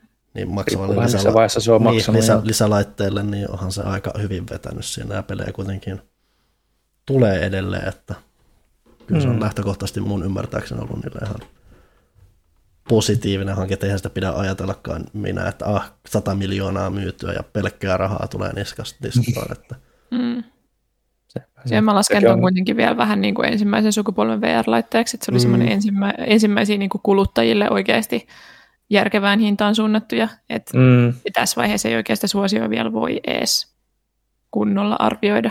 Sepä se, se on vielä niin lapsen kengissään mm. se koko, koko tekki ja se konseptit sen ympärillä vielä sitten kuitenkin, että, että PC-puolella on nyt jonkun verran menty eteenpäin, mutta just niin kuin ehkä just selkeästi suuremmalle yleisölle markkinoitavana tuotteena, niin niin, niin mä luulen, että taas tulee olemaan tämä konsolipuoli aika oleellinen sitten, kun se jossain vaiheessa tulee. No. Joo, odotan kovasti kakkos sukupolvea. Otatko Panu Instan puolelta? Mulla oli ainakin se tässä äsken auki, ja tässähän se on, ja täälläkin on joku kapteeni Suolisolmu, mitä ihmettä. Kyselee sieltä, kun Ted Lasson koko kakkoskausi on Apple TVssä. En tiedä. Mun pitäisi varmaan tietää, kun mä oon varmaan ainoa, jolla on Apple TV meistä kolmesta, mutta jotain kakkoskautta siellä on. En tiedä, että onko koko homma. Sitä en tiedä, että oliko kysymys tarkoitus ilmasta, että onko se on katsottu. Ei. Ei. Et se on, että jos siellä tosiaan oli joku tarjous, mitä pleikkarin kautta saa joku aikaa ilmatteeksi, niin pitäisi melkein tarttua. Kyllä mua Kyllä periaatteessa kannattaa. kiinnostaa, että, siellä, että ei, että mä en pysty nimellä mainitsemaan, mitä siellä on toi Mythic Quest, mikä ehkä etäisesti kiinnostaa. On se varmaan jotain muuta, pitäisi varmaan mm. kurkata. Että, että Lasso nyt kiinnostaa, että ihmiset on puhunut siitä ja futis on periaatteessa osa mun historiaa, vaikka lopuksi se futis ei olekaan se oleellinen osa siitä. Seuraava. Seuraava tosiaan tämähän jatkuu täällä. Täällä on sitten Helsinki Fin. Kysyy, mm-hmm. että jos pelaajan toimitus koostuisi pelkistä sarjakuvahahmoista, niin keitä kukakin olisi? Joku erittäin Jaa. epämääräinen, helposti unohdettava. Mä itse heitin jonkun, että Google, että joku weirdest DC hero ja tuli joku Phantom Stranger, mikä kuulostaa oikein hyvältä. Mä olisin kalenterimies, koska mä aina... Ei! Ota, haeta seuraava. Lamest Marvel Characters. Ota mennä Marvelin mulla oli, puolelle. Mulla oli se tämä oikea perustelu tähän. Ei mikään leimest, vaan sama homma. No, mä oon, mä, mä, mä, tää kuvastaa niin. mun omaa itsetuntoa, niin leimest kuule sopii Mitä ihan. On, mm. Mitä on coolest Marvel character, jos sä et löydä heti sieltä? Lamest D-Man on täällä tota... Mikä? Tää nä- D-Man. Tää näyttää Wolverinelta, jolla on Daredevilin D päällä. Hetkinen, mikä tämä kuvaus on? Onko, ne, onko tämä joku Demolition Man vai, vai onko se eri hahmo kuin D-Man? Tämä on vaan joku This is a lazy cross between Wolverine and Daredevil. Dennis mm. Dunphy, who was pro wrestler, uh, who took strength supplements from the Power Broker. Eli periaatteessa on myös kapteeni Amerikka-sekoitus sitten vielä. Nice. ja joo, joka paikka höylä, joten hei, mm, on. se on sitten niinku, sehän sopii mun työnkuvaakin hyvin. Sehän osuu se sitten. Uh, sitten vielä Joonas Nyyssönen. Morjesta Cast Poppo. Tapaus Hades. Nyt kun peli julkaistiin uudelle konsolisukupolvelle, niin tuli myös itse ostettua fyysinen kopio kyseisestä pelistä. Pidän minusta verrannollinen huumeisiin, koukuttaa ja pakko käyttää, suluissa pelata, vaikka tiedät, että se ei tee sinulle hyvää. En mä tiedä, se voisi olla ihan hyvä. Ää, tämä siis minun henkilökohtainen mielipide. Kid Good vaan ja leuka rintaan. Joka toimitus on pelin testant ja mielipiteet pelistä. Täällä jäädään kahden ja puolen viikon lomille sinne mukavaa alkavaa syyskautta, jatkakaa samaa rataa. Mä en ole vieläkään tarttunut siihen sotussa työpöydällä kyllä. Ei. Mm, ei. Mulla on ollut tuskaisen kauan se kanssa asennettuna, mutta ei vaan. Olen pelannut, olen tykännyt ja se on... Et se, siinä on myös se, että se ei ole edes mitenkään se, se on et niin ns. koukuttavaksi kuin se voi nähdä, niin se on myös peli, jonka voi jättää huoletta kesken tämän pelikerrankin aikana pistää mm. poikki ja mennä tekemään muuta ja jatkaa suoraan siitä, että se on kyllä ihan hyvä, ja melkein just se, että pitää ottaa, että siinä on hyvä rytmi, jos kaikin puolet sä avaat koko ajan paljon hyviä asioita, ja jolla on enemmän tai vähemmän merkitystä, niin susta, että se on oikeasti hyvä peli, joka pitää ottaa. Kannattaa pelata. Joo, pitäisi pelata kyllä. Se oli Instagram, näin mun tietääkseni. No mennäänkö sitten pelaaja.fiihin? Kyllä. Ja täällä on ensimmäisenä Hajarigami. Arvoisa pelauslehden väki kautta väestö. Oletteko kuulleet Hajarigami kauhupelisarjasta? Uusin osa Shin Hajarigami 3 ilmestyi huhtikuussa. Kyllä kautta ei. Pelirikasta syksyn jatkoa. Ei. Ei ole. Mä en kauhupelejä itse seuraa hirveän ylipäätään. Mä kyllä googlasin tänne, vaikutti hyvältä. Visual novelit on oikeastaan ainoa tapa, millä mä pystyn pelaamaan kauhupelejä, koska mihinkään muuhun mun kantti ei kestä. Mm. Se on tosiaan Nipponitsi Softwaren työstämä, jotka siis tekee diskaaja, mistä sarjasta mä oon aikoinaan vuosien varrella tykkäillyt kovasti. Mm. Mutta et ole kokeillut.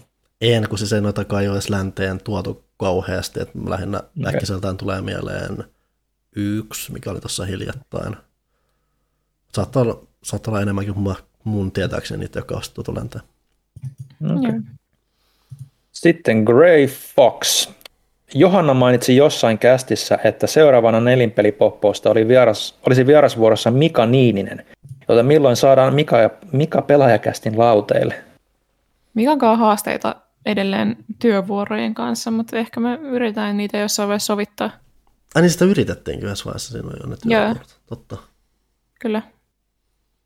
Joten pidätellään hengitystä edelleen. Jälleen muistutus siitä, että tätä tehdään työajalla. Ihmisillä on toivottavasti työ, päivätyö ja me ollaan mm, hyvin kyllä. oudossa tilanteessa. Ja meidänkin siis... periaatteessa pitäisi olla tällä hetkellä tekemässä paljon miljoona muuta asiaa.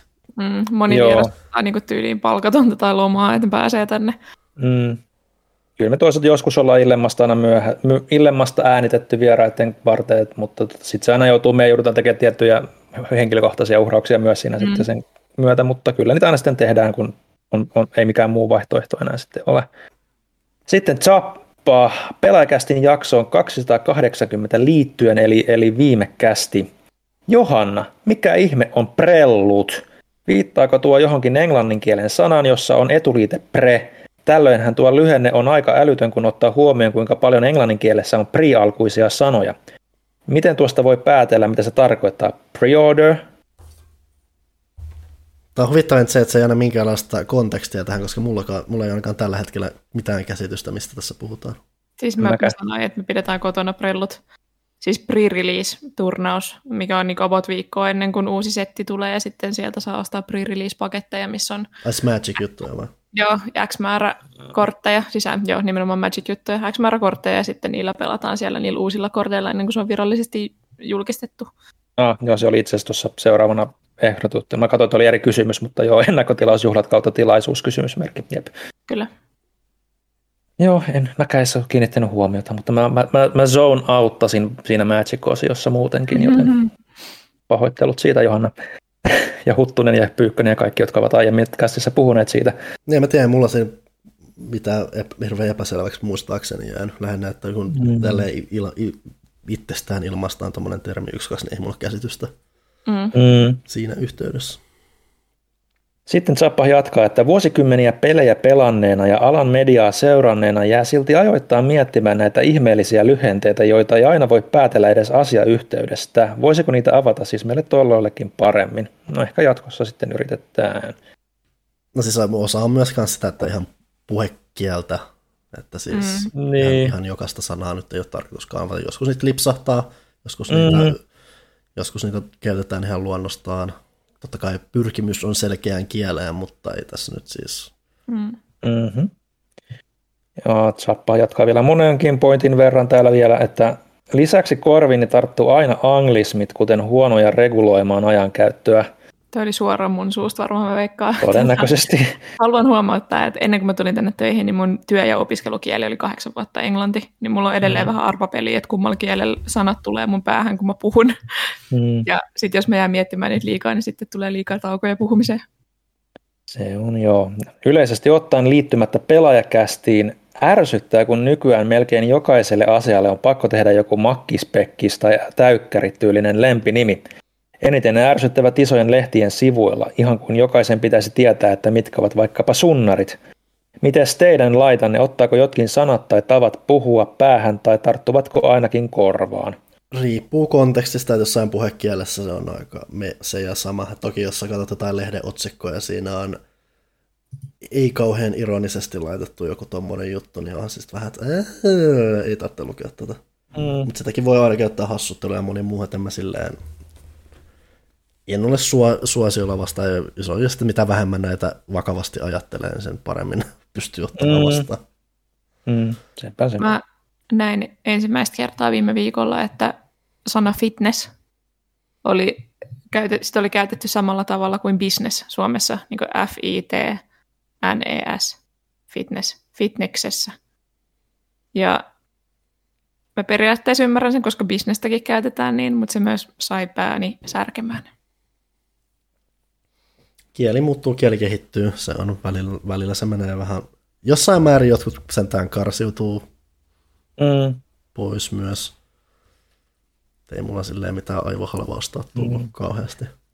Yleensähän lem- lempinimistä mulla just se, että, että, niinku, että yleensä ne kuitenkin tulee siitä, että se pääsana, varsinainen sana on niin, niin pitkä, Mm. että se vaan niin kuin helpottaa sitä puhekieltä, niin kuin, mutta joo, jos sitä käytetään niin kuin kirjakielessä liikaa, tai siis niin kuin tekstin seassa liikaa, niin jos se on joku muu kuin kommenttiosio, siis jos joku vähän niin kuin actual artikkeli tai joku tommonen on, niin sitten se kyllä ehkä jo mulla pistää silmään, mutta ei se, se puhekielessä mm, niinkään, että jos ei tiedä, niin sitten aina kysyä, mikä se on. Mm, selkeys ja sujuvuus on tärkeää. Mulla ei esimerkiksi ole ilman kontekstia mitään käsitystä, mikä on sunnari. Mm, Ei mullakaan. En mäkään tiedä. Mutta meillä, sanon vielä sen verran, että mehän luetaan kaikki lehtijutut tota, ennen kuin lehti menee painoon, niin mulla on ruvennut tulee tiettyjen avustajien kanssa sellaisia niin kuin toistuvia ilmauksia, mitä he käyttävät joka arvostelussa, mistä mä näen ihan järkyttävän paljon punaista nykyään. En mä niin kuin lähde niitä korjailemaan, mutta kun se on vaan kun tottuu, että tämä henkilö sanoo aina näin.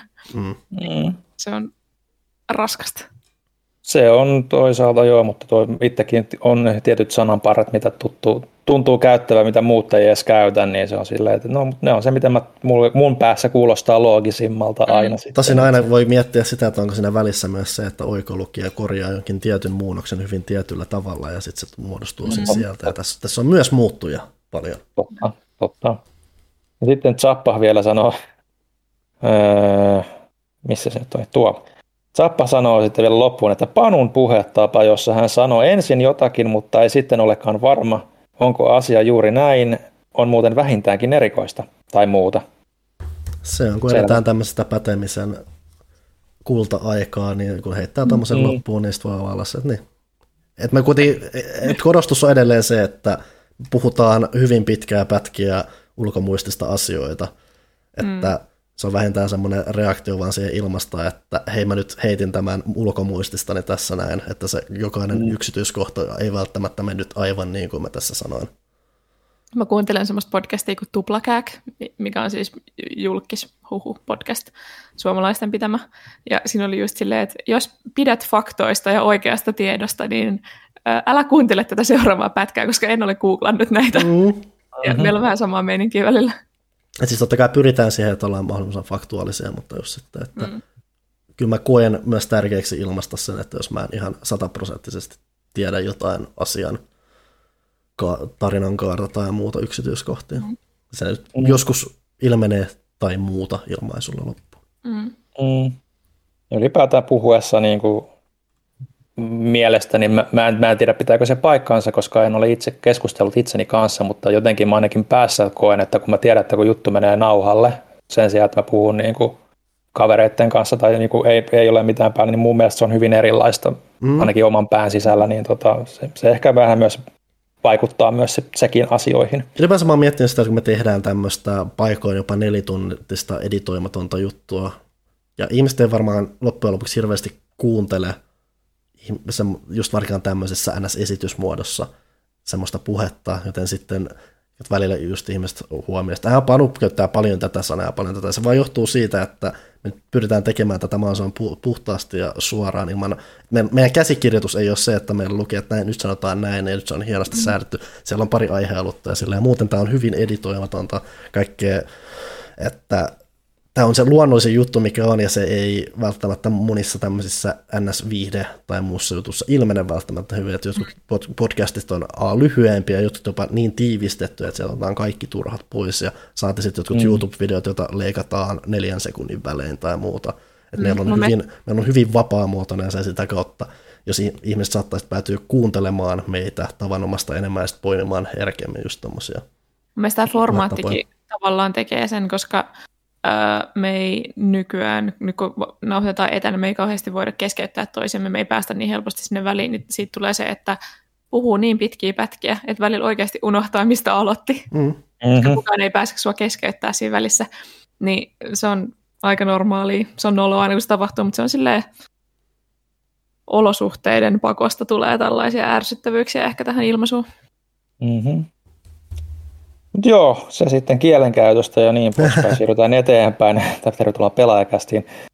Öö, Sami KVM kysyy, että millä pelillä kartoitan PS4, PS4-kirjastoa, niin jokainen sanokoon yhden eri pelin ilman perusteluita. Paras peliehdotus menee ostoskoriin. Katsotaan, kenellä on paras pelimaku minun mielestäni.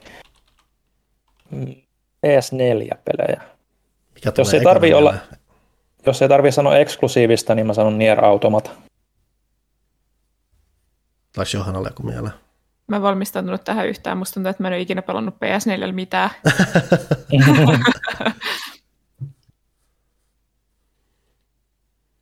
Apua. Sanot, mikä ikinä tulee ekana mieleen.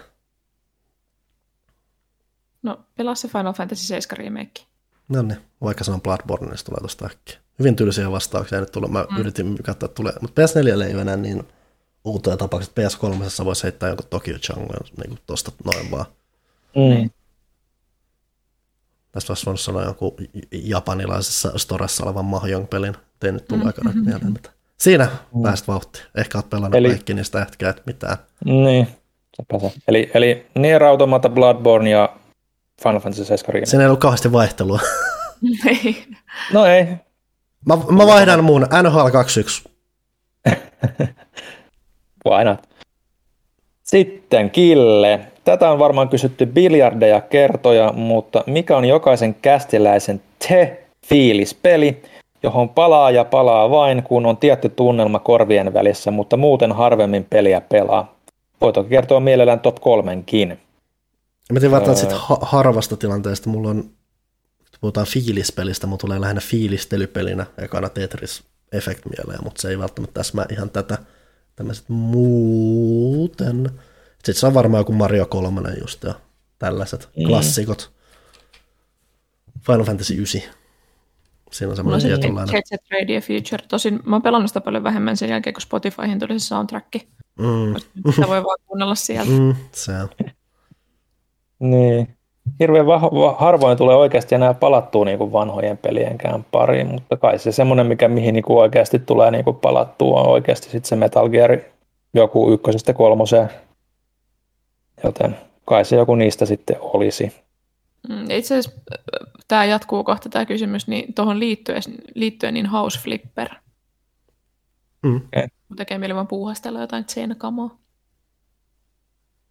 Joo, oli jatketaan. Kille itse kirjoittaa tänne tosiaan, että itselle top kolme tällä hetkellä menee aika lailla Dark Souls vuodesta toiseen melankolisen fiiliksen kanssa. Jos taas seesteinen olo, niin just nyt Power Wash Simulator on ihmeellisen rentouttavaa ja tyydyttävää. Kun taas sapetukseen nykyään kilpailuhenkisyys nostaa närästystä ja ala, alan reikäpäässä tykittelemään kood, kodia. Mä en osaa lukea tänään. Voinko mä edes oikein suomeen? Jo, jotain sen suuntaista. Wash on ollut aika, aika suosiossa. Tiesittekö te muuten, että se on Square Enixin julkaisema peli? Mm-mm. Nope. Se on huvittava fakta. Se on Early Access toistaiseksi, mutta joo. Okei. Okay. Se on tosiaan se House Flipperin hengessä. Vaikuttaa ihan veikeältä. Tosin totta Okei. kai henkilönä, joka on käyttänyt oikeaa painepesurin, eihän mä voi tuommoiseen enää koskaan tyytyä. Pitää mm-hmm. olla oikeassa elämässä, tuntea se käsissäsi. Lawnmower Simulator ei vissi ole kauhean hyvä. Ei ilmeisesti. Mowing kuitenkin. Jatka Ville vielä jatkaa. Öö, jos pidätte ja pidättehän te vanhoista Silent Hilleistä ja Resident Evileistä, niin tutustukaa Tormented Souls-peliin, joka julkaistiin viime viikon perjantaina Steamissa. Tankkikontrollit, esimääritetyt kamerakulmat, pusleja ja kaiken näköistä muuta. Panulle myös ohimennen suosittelen Grime-peliä Steamista, mikäli 2D Souls-ish menee.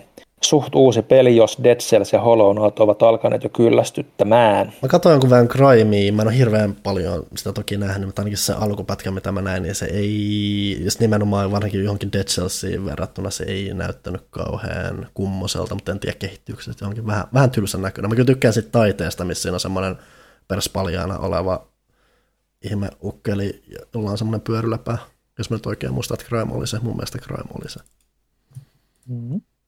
Joo, mä selviäisin 43 sekuntia tämän Tormented Soulsin parissa, että en mä ehkä kuitenkaan. ihan tyylikkään näköinen sekin on kyllä että kiva, että se on ilmeisesti myös ollut ihan tykätty, että välillä noin on silleen, että tehdään hyvin spesifisellä tyylillä peliä ja sitten se on joko vähän sinne päin tai hirveät paskaa tai sitten just oikein. Tulee mm. aivastus. Että siis kun mä sanon sen, niin sitten aina vetäytyy. Se on se aina se taika. Se Mä on otan se. seuraavan kysymyksen sitten vesinäkköeläin. Tuli yllätyksenä, kun sanoitte viime jaksossa, että ette pelaa arvostelupelejä työajalla. Kuinka kauan teillä tyypillisesti on aikaa arvostelun tekemiselle? Joitain viikkoja. Tälleen toimituksessa tapauksesta. Niin, mm. että joskus ei on, yleensä katsotaan se, että viikon sisällä pyritään saamaan sille, että sä ehdit pelaamaan sen pelin ja sä ehdit kirjoittamaan siitä, mutta on ollut myös tapauksia, että mikä jonkun Resident Evil 2 mä aikoinaan hoidin, tai uusi versio mä hoidin viikonlopussa. Mm. Mm.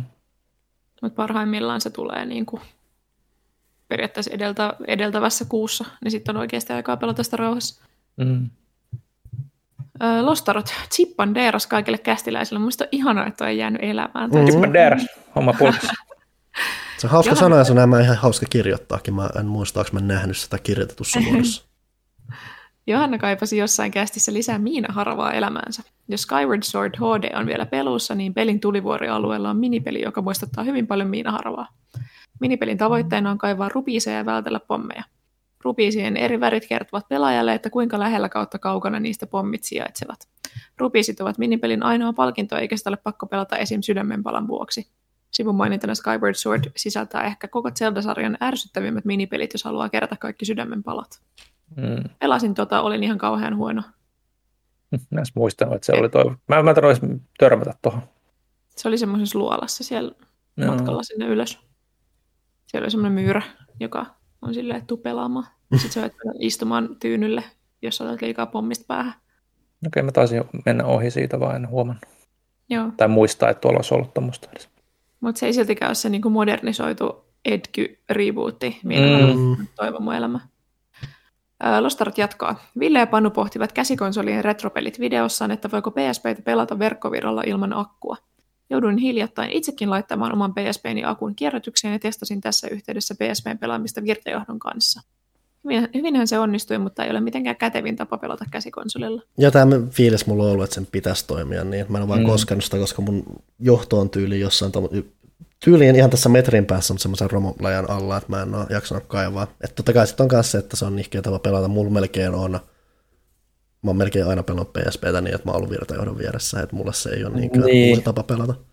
Se on yleensä kuitenkin aina, että tota, niistä loppuu ne akut aika Mm. nopeasti noista käsikonsoleista, niin kuin jopa niin kuin Nintendonkin puolella, jolla on niin kuin aika hyvä kokemus ja pitkä kokemus verrattuna myös niin konsoleihin. Niin hyvin usein tulee pelattua vaan virta, virta, tota, virta pi- pi- pistokkeen kohdalla. Mm, Tämä on hyvä kerta taas muistuttaa. Jos teillä on kaapin perällä PSP, kattokaa sen akku.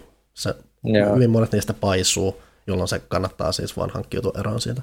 Mutta laite itse kannattaa säilyttää. Nyt tosiaan varmistettiin se, että peliä, siis laitetta voi käyttää ihan verkkovirralla, vaikka sulla ei ole sitä akkua siinä kiinni. Sitten, mitkä ovat teidän guilty pleasure-suosikit tosi TVn, TV-sarjojen ja elokuvien osalta? Tota, mä tykkään just kaikista ihan tosi typerästä tosi TVstä.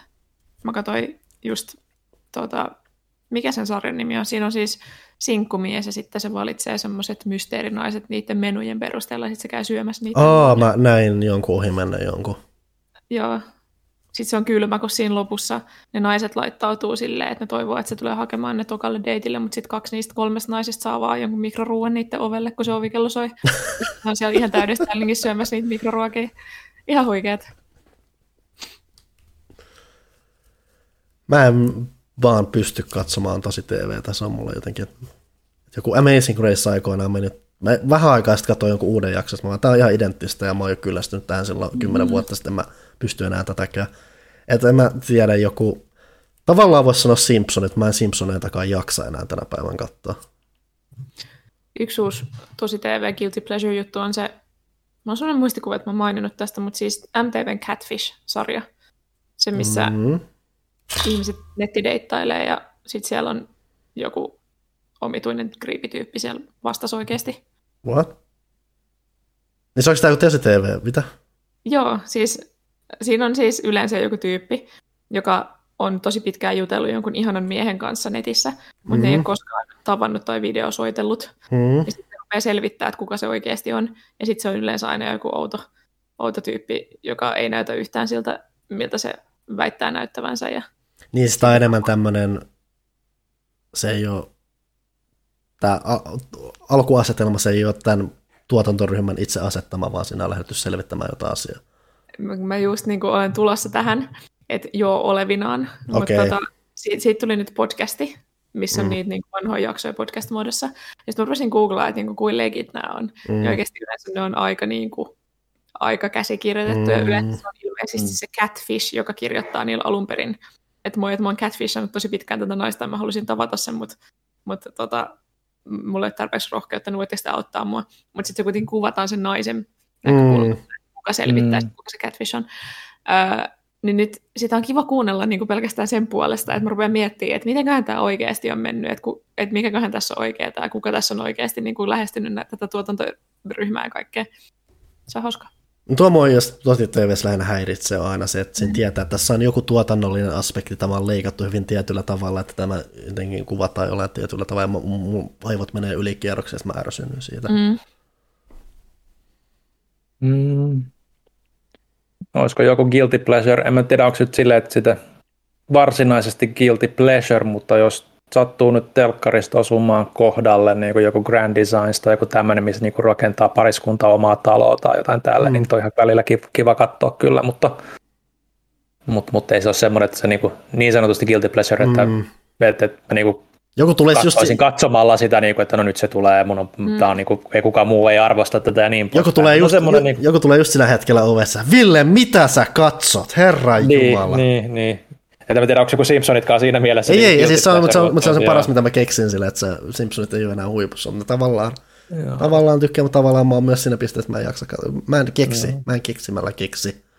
Sepä se. Mutta mut ne on ehkä semmoiset, että on kiva katsoa, kun jengi rakentaa taloa, millaisia ne saa sitten aikaiseksi ja kun on ollut Mm. vastoinkäymisiä. Et ehkä se on niinku se ehkä reaalityö, mitä mä ikinä suostu edes katsomaan, mutta, Mm. mutta, mutta joo. Mä niin tykkään myös tosi huonoista semmoisista niin gore-porno-kauhuleffoista. Ja tota, jos joku nyt miettii, että mä oon kauhean tekopyhä, kun mä kritisoin sitä 12 minutesia, niin siinä on se ero, että nämä ihmiset ei luule tekevänsä taidetta. Ylipäätään mulla se, niin, en mä tiedä, että, että guilty pleasure on aina niin outo juttu, koska en mä tiedä, onko mm. koskaan ku- tunteeksi mistään, mistä nauttii lopulta kauheasti syyllisyyttä. Niinpä. Eteenpäin. Eteenpäin. Onko se On joku muu. iso pomon vuoro? Vissiin. Täältä tulee paljon, mutta vaihtelevaa kamaa. Iso pomo, tervetuloa takaisin langoille kastikkeet. Tuleeko Steam Deck toimituksen testiin? En tiedä.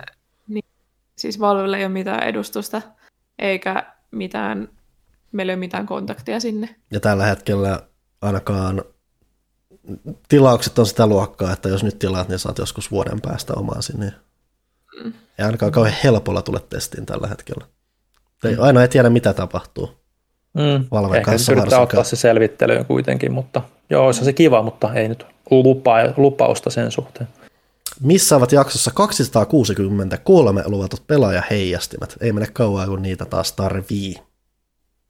Rehellisesti me unohdettiin, kun me mietittiin näitä vastikkeita. Mut Sitten päädyttiin magneetteihin ehkä ensi syksynä. Onko Johannalla kynttiläsuosituksia? Palaako kenties mehiläisvaha? Ei ole. Mä ostan aina jotain halvempia tuikkoja, mitä saa kaupasta, koska Et mä to- käytän niitä syksyisin niin paljon. Että tuoksukynttilöiden ystävä.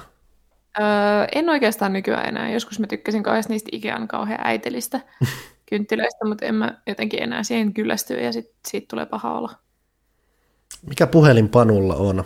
Onko välillä videoita kästit keskeyttänyt soittoainesi puhelimen mukana tullut? Mulla on, mikähän tämä nyt taas oli? Tämä on OnePlus, öö, oliko tämä nyt seitsemän joku vai kahdeksan? Mä en tähän olisi pitänyt ehkä tarkistaa ennakkoon, mutta soitto, mm. tai siis se ääni, mikä kuuluu joskus ehkä kästin taustalta, jos mä oon unohtanut, tai videon taustalta, jos mä oon unohtanut ottaa pois päältä, niin se on Final Fantasy 9 tämä Mooglen ääni, kun sä menet tallentamaan, niin sieltä kuuluu. Me ollaan kaikki aika vahvasti OnePlus kanssa, eikö olla? Eikö Joo. Villelläkin ollut jossain? Mulla on OnePlus 7T Pro. Joo, mulla on sama. Mä, ei kun mulla on 7 Pro pelkästään. Totta. Tämä taitaa olla joku vitonen. Mm. Mä haluaisin Nord 2, mä oon katsellut sitä, että se on siitä huolimatta, että se on 500 euroa halvempi kuin mitä tämä oli silloin joskus, Mm. niin se on parempi kuin tämä vertailuissa. Ja Toki mulla on siis on myös... mm, mulla on kai tätä aiemmin ollut yksi OnePlus, ja se oli ihan toimivaksi todettu, niin mm. pysyin tässä. Että tätä en ollut mitään Honoria ja Samsungia. Joo. Vähän eri laidoilla pyört. Appleen en ole koskenut, että se on sen verran. Et... Mikä on mun edellinen ei OnePlus oli? Taisi olla HTC M8, mutta sen jälkeen mulla on ollut pelkkiä OnePlusia. Eteenpäin. Ville, kuka on paras Bond-pahis? Oi, se on vaikea kysymys. Öö, no, kaikki tietää, tai no kaikki tietää, jotka tietää, niin, niin, niin, niin mä olen aika lailla Brosnan aikakauden kasvatti. Mm-hmm. Ja GoldenEye oli ensimmäinen Bond-leffa, jonka mä niin katsomalla katsoin, ja siitä myötä tuli niin kuin faniksi, joten kai se on se, se on se sanottava se Janus, Janus sieltä sitten. Mutta tota, onhan tuolla aika paljon hyviä. Kyllä mä tykkään tuosta Maas Mikkelsenin Le Chiffrestä tuossa Casino Royalessa jo aika, aika hyvin, mutta tota, No tuommoista niinku, ehkä klassisimmatkin, niinku just miettii, niin joku Jawskin on ihan hauska ja, ja no, sitten se vähän niin Moonrakerissa sen, Moonrakerissa sen ehkä vähän sitten pilaa ja, ja, ja Blowfeld, vaikka se on periaatteessa se Bondin Moriarty, niin, niin se ei ole koskaan taas ollut mulle niinku semmoinen, niinku, kun se on varmaan myös se, kun joka leffassa on vaihtunut näyttelijä sen mm. suhteen kanssa, niin se, että ei ole tullut semmoista niinku kiintiö konnaa ehkä niinku leffojen puolella, kirjojen puolella ehkä se niinku voisi ollakin jopa Blofeldi, mutta, mutta, mutta mä sanon sen Januksen nyt ainakin alkuun, ja jos nyt joku ihan super crazy, crazy, crazy pitäisi heittää, niin kyllä Baron Samedi aika hauskaa on se, vaikka mä leffasta itsestään niin, kuin niin dikka. Kysymys on jatkaa, että myös Panun vastaus kiinnostaa Juhanalta tai kysytä kunnalle pahemmin katsot. Mä sanon sen Jawsin jo sen takia, että mulla on aina se, eikö se ole jossain leffassa se joku kohtaus, se jär, järsii jotain semmoista kondolan vaijeria, mm-hmm. no niin, vastaavaa, se on kaunista, se on komea hymiä, se järsii sitä, se on, mitä, mitä muuta ihminen voi agentti seikkailulla tarvita. Joo, onhan tietysti Oddjobkin ihan hauska, kun heittää hattua ja niin poispäin. Mm. Mutta, mutta, mutta, on noita aika paljonkin, mutta tavallaan just niin kuin ehkä semmoista niin kuin, mun mielestä leffapuolessa, vaikka siellä on paljon hyviä konni, niin ei semmoista, semmoista täydellistä mm. konnaa mm. oikein ole Bondissa. Ne on aina vähän semmoista, niin kuin, semmoista niin kuin tauhkaa tietyllä mm. tavalla, mutta tota, on se paljon hyviä näyttelijöitä ollut kyllä vuosien varrella, kuten Christopher Walken ja vastaavat, niin. mm. mutta sanotaan nyt sitten se Janus. Iso pomo jatkaa. Kiistä kaveriporukka ne koostuu. Koulukavereista, kollegoista, harrastefoorumeilta.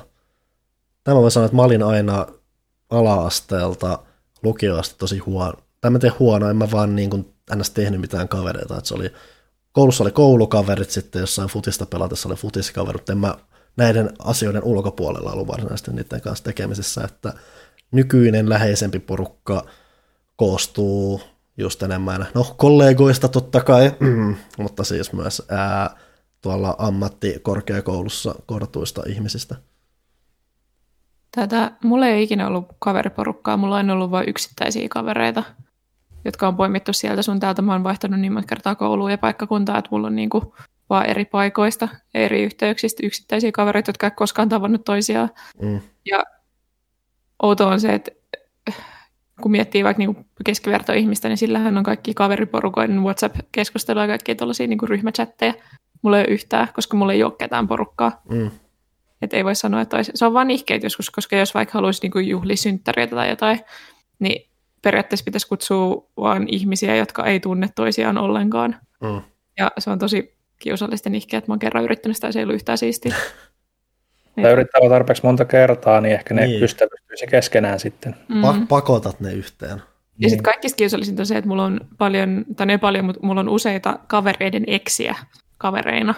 Ja sitten ne pitäisi kutsua niinku samaan tilaan, ne kaverit ja niiden eksät, joiden kanssa mä edelleen näen. Niin se on vähän outoa. Eikö kutsut vaan te, tuota, tilaisuuden, mihin sä kutsut pelkästään vaan ne eksät. Ei niitä, mm. ei niitä kavereita, kenen eksiä ne on, vaan ne, ne eksät. Mm. No joo. Ville. Jatketaan eteenpäin.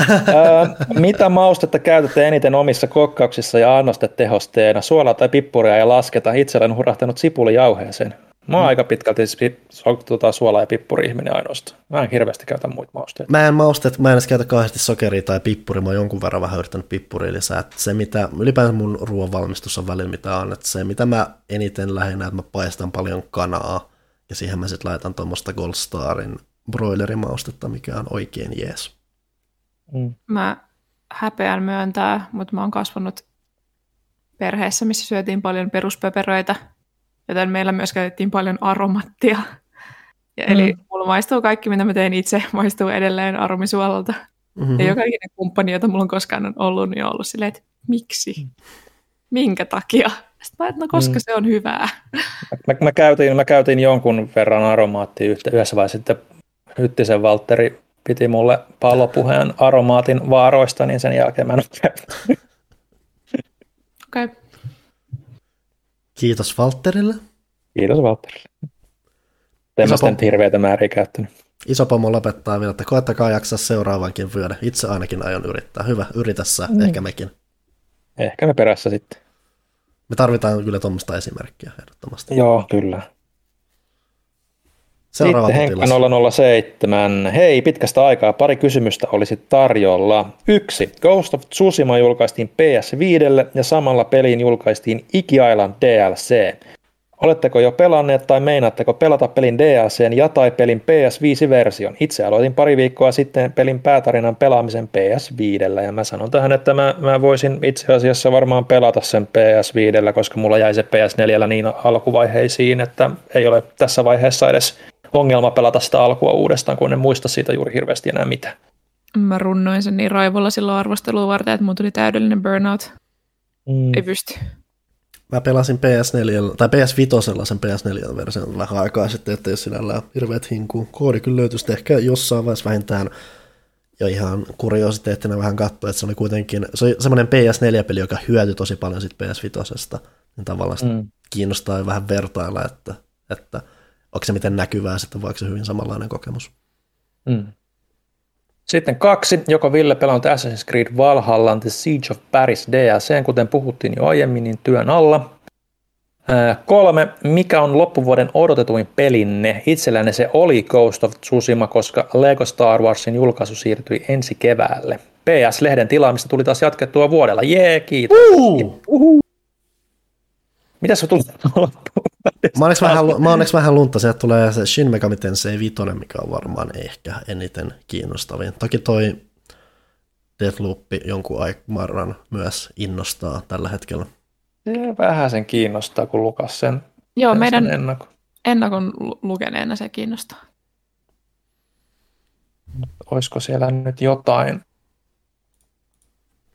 Ei oikeastaan niin kuin... uh, Guardians of the Galaxy, sitä mä odotan itse. Mm. Mm. Ja Age of Empires 4. Mm. Kyllä, keksi jotain. Halo Infinite, äh. kyllä, joo. No kyllä sekin voisi olla ihan jees, mutta mä nyt yritän miettiä, että, että tota, kato, yritän lunttaa tästä. Dying Light 2, eikö sitä odota jonkun verran? No se on kyllä itse asiassa aika mielenkiintoinen, mutta tota, joo, sanotaan nyt se tässä Dying Light 2, kun ei muutakaan tule mieleen tällainen sieltä. No Forza Horizon 5, siis se, se kiinnostaa mua. GTA 5 ja Skyrimin uuden sukupolven versio. Niin, ai niin, tietysti Metroid. Metroid, miksi, mm. miksi mä sanon mitä? Metroid, tietysti Metroid, mm, Dread. Mm, mm. Ei, ei ole muita vaihtoehtoja, unohtakaa kaikki aiemmin. Nonne. Metroid Dread. Nonne. Siinähän nyt tuli. Eh, sieltä ne tuli.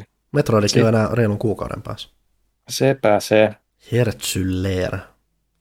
Sitten seuraavaksi Mr. Shutter Mikä oli? En nyt, Mr. Chateau Lafunk. Olisipa Huttunen paikalla. Mm.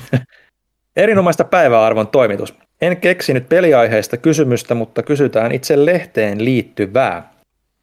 Joka vanhoja muistaa sitä tikulla silmään. Senkin uhalla tässä uutta pelaajan tilausta sisään laittaessani ajauduin muistelemaan vanhoja liittyen lehden tilausvaihtoehtoihin, tarkemmin sanottuna fyysinen lehti vs. digiversio. Itse olen ni, siis niin sanottua vanhaa koulukuntaa, mitä tulee yleensäkin lehtiin, peleihin tai vaikkapa musiikkiin. Pidän siitä, että tuote on fyysinen ja pääsen hypistelemään ja fiilistelemään sitä. Siksi tässäkin tapauksessa valitsen aina fyysisen lehden digin sijaan niin, pit, niin pitkään kuin vain mahdollista. Muistelisin, että ei niin monta vuotta sitten huttussauruksien aikakautena irtonumerolehtien välissä oli todella usein järisyttävän hyviä kampanjoita, joissa sai vuoden fyysiset lehdet noin 50 euron pilkkahintaan. Tämä siis ilman digitilausta, jota ei muistaakseni ollut tarjollakaan. Nyt paras tarjous taitanee olla neljä fyysistä lehteä plus digi yhteensä 25 euroa, mikä tekisi karkeaksi vuosihinnaksi noin 100 euroa. Vuositilaus pelkälle fyysiselle lehdelle näytti olevan 90 euroa tällä hetkellä. Nämä ovat kaikki toki todella pieniä summia kokonaiskuvassa suhteessa siihen, kuinka paljon sisältöä ja viihdettä saan teidän lehdistä, kästeistä sekä muista projekteista, projekteistanne ja paljonko jo pelkkiin videopeleihin tulee yleensäkin vuositasolla tuhlattua. Mainostuksessa ja kampanjoissa teillä on kuitenkin digi vahvasti esillä, joten kysyisin, voisitteko hieman avata, ovatko esimerkiksi painokustannukset koko ajan nousemaan päin ja onko siirtymä kautta fokus pelaajassakin yhä enemmän arvatenkin kustannustehokkaampaa digiä kohden, vai saanko vielä nauttia fyysisestä lehdestä turvallisen mielen useiden vuosien ajan ilman mullistavia hinnan korotuspaineita? Haluatteko tehdä fyysistä lehteä niin sanotusti päätyyn asti? Pahoittelut Wall of Textistä erinomaista syksyn jatkoa. Johanna. Tota, mä haluan korjata ensin matematiikkaa. Neljä fyysistä lehteä plus digi koko vuodeksi, eli kolme tilausta on 75 euroa, mikä on halvempi kuin toi perushinta. Tässä on siis matematiikkavirhe ensin. No niin. Mutta tota, toi äh, digin näkyvyys johtuu ensinnäkin siitä, että me halutaan, se on edelleen aika uusi tuote, me halutaan tuoda sitä enemmän samalle linjalle fyysisen kanssa, koska me täällä sisäisesti käsitellään sitä hyvin niin kuin, vertaisen, vertaisena tuottajana, niin kuin mä sanoin mun tuossa pääkirjoituksessakin silloin, kun se lanseerattiin, että mä haluan, että niitä kohdellaan tasavertaisena, koska se on sitä samaa sisältöä, mitä me tehdään täällä sisällä. Se ainoa ero on se, että joku muu ei ole painanut sitä paperille. Niin sen takia se näkyy niin paljon. Mutta äh, joo, kyllä painokustannukset on koko ajan nousemaan päin. Sitäkin enemmän postin kustannukset on koko ajan nousemaan päin. Ne nostaa sitä niin kuin parhaimmillaan pari kertaa vuodessa, että mitä maksaa lähettää meidän lehtiä eteenpäin ihmisille. Siitä huolimatta me ei ole varmaan, en mä tiedä, kymmenen vuoteen, vajaaseen kymmenen vuoteen nostettu enää irtonumerohintaa. En tiedä, koska tilauksia on viimeksi nostettu, mutta just puhuttiin hinnoista, niin todettiin, että hirveästi, tai siis oikeastaan ollenkaan ei voi enää nostaa, että se on niin kuin se on jo siinä kipurajalla, että kuinka paljon voi pyytää ihmiseltä lehdestä.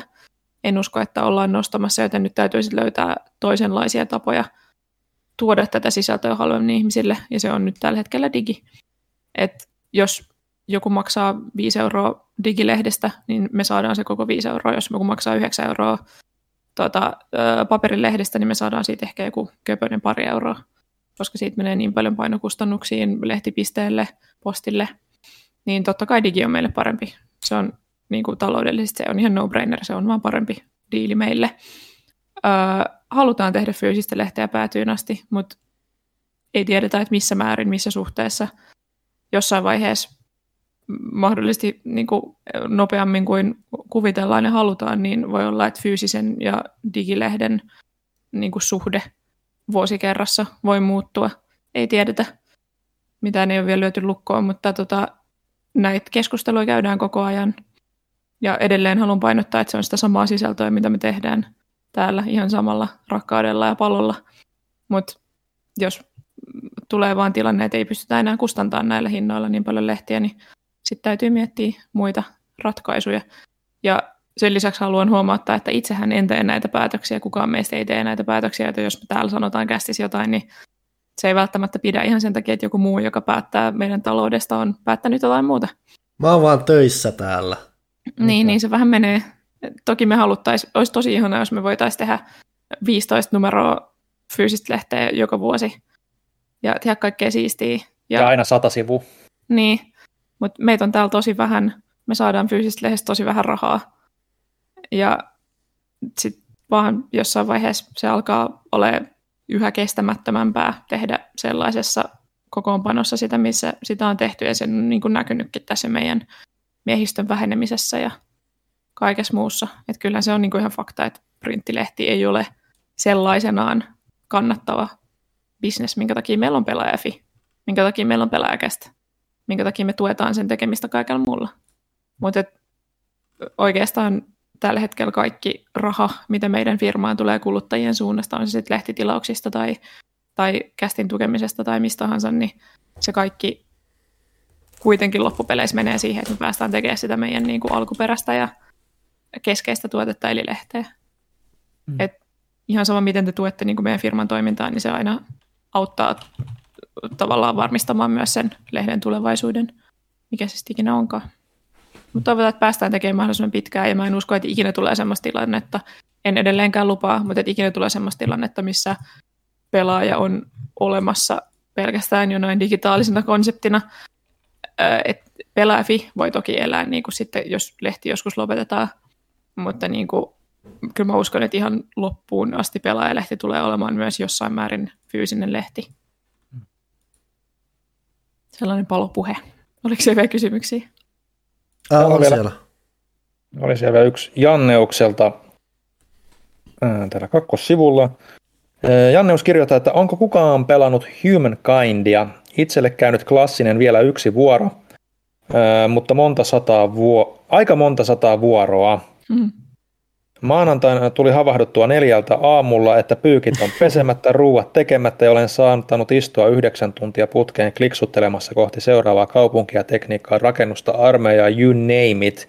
Olisi varmaan aika mennä nukkumaan, mutta seuraavalla vuorolla saisi asiat X, Y, Z. I love it. Mä sain En ole vielä itse hypännyt ainakaan Hymankaidin parin. Joo. Tekisi mieli, mutta ei ole tällä hetkellä oman budjettiin, budjettiin istunut. Mä sain koodin monta viikkoa sitten, asensin sen välittömästi, en ole vieläkään mennyt sen pariin, koska Final Fantasy 14. Arvostelu on kuitenkin työn alla parhaillaan. Joo. Ei meillä, mutta On. näin. Chippanderas, onko homma pulkassa? Homma on Saattaa olla, että homma on Chippanderas pulkassa. Onni. Semmoista tällä kertaa. Miltä nyt tuntuu? Väsyneeltä. Täällä on tosi kuuma, mulla hiki. Oho, täällä on siis aika, piti just tarkastaa, että paljonko siellä on lämpöä, tuulee kovasti, mutta siellä on melkein kesä taas. Just kun manattiin mm. sitä syksyä. Ehkä me, niin, pitää tehdä just näin. Mitä Valmist- sä otin kesän viimeisestä päivästä? Älä sano noin. Kaikki hyvä loppuu aikanaan.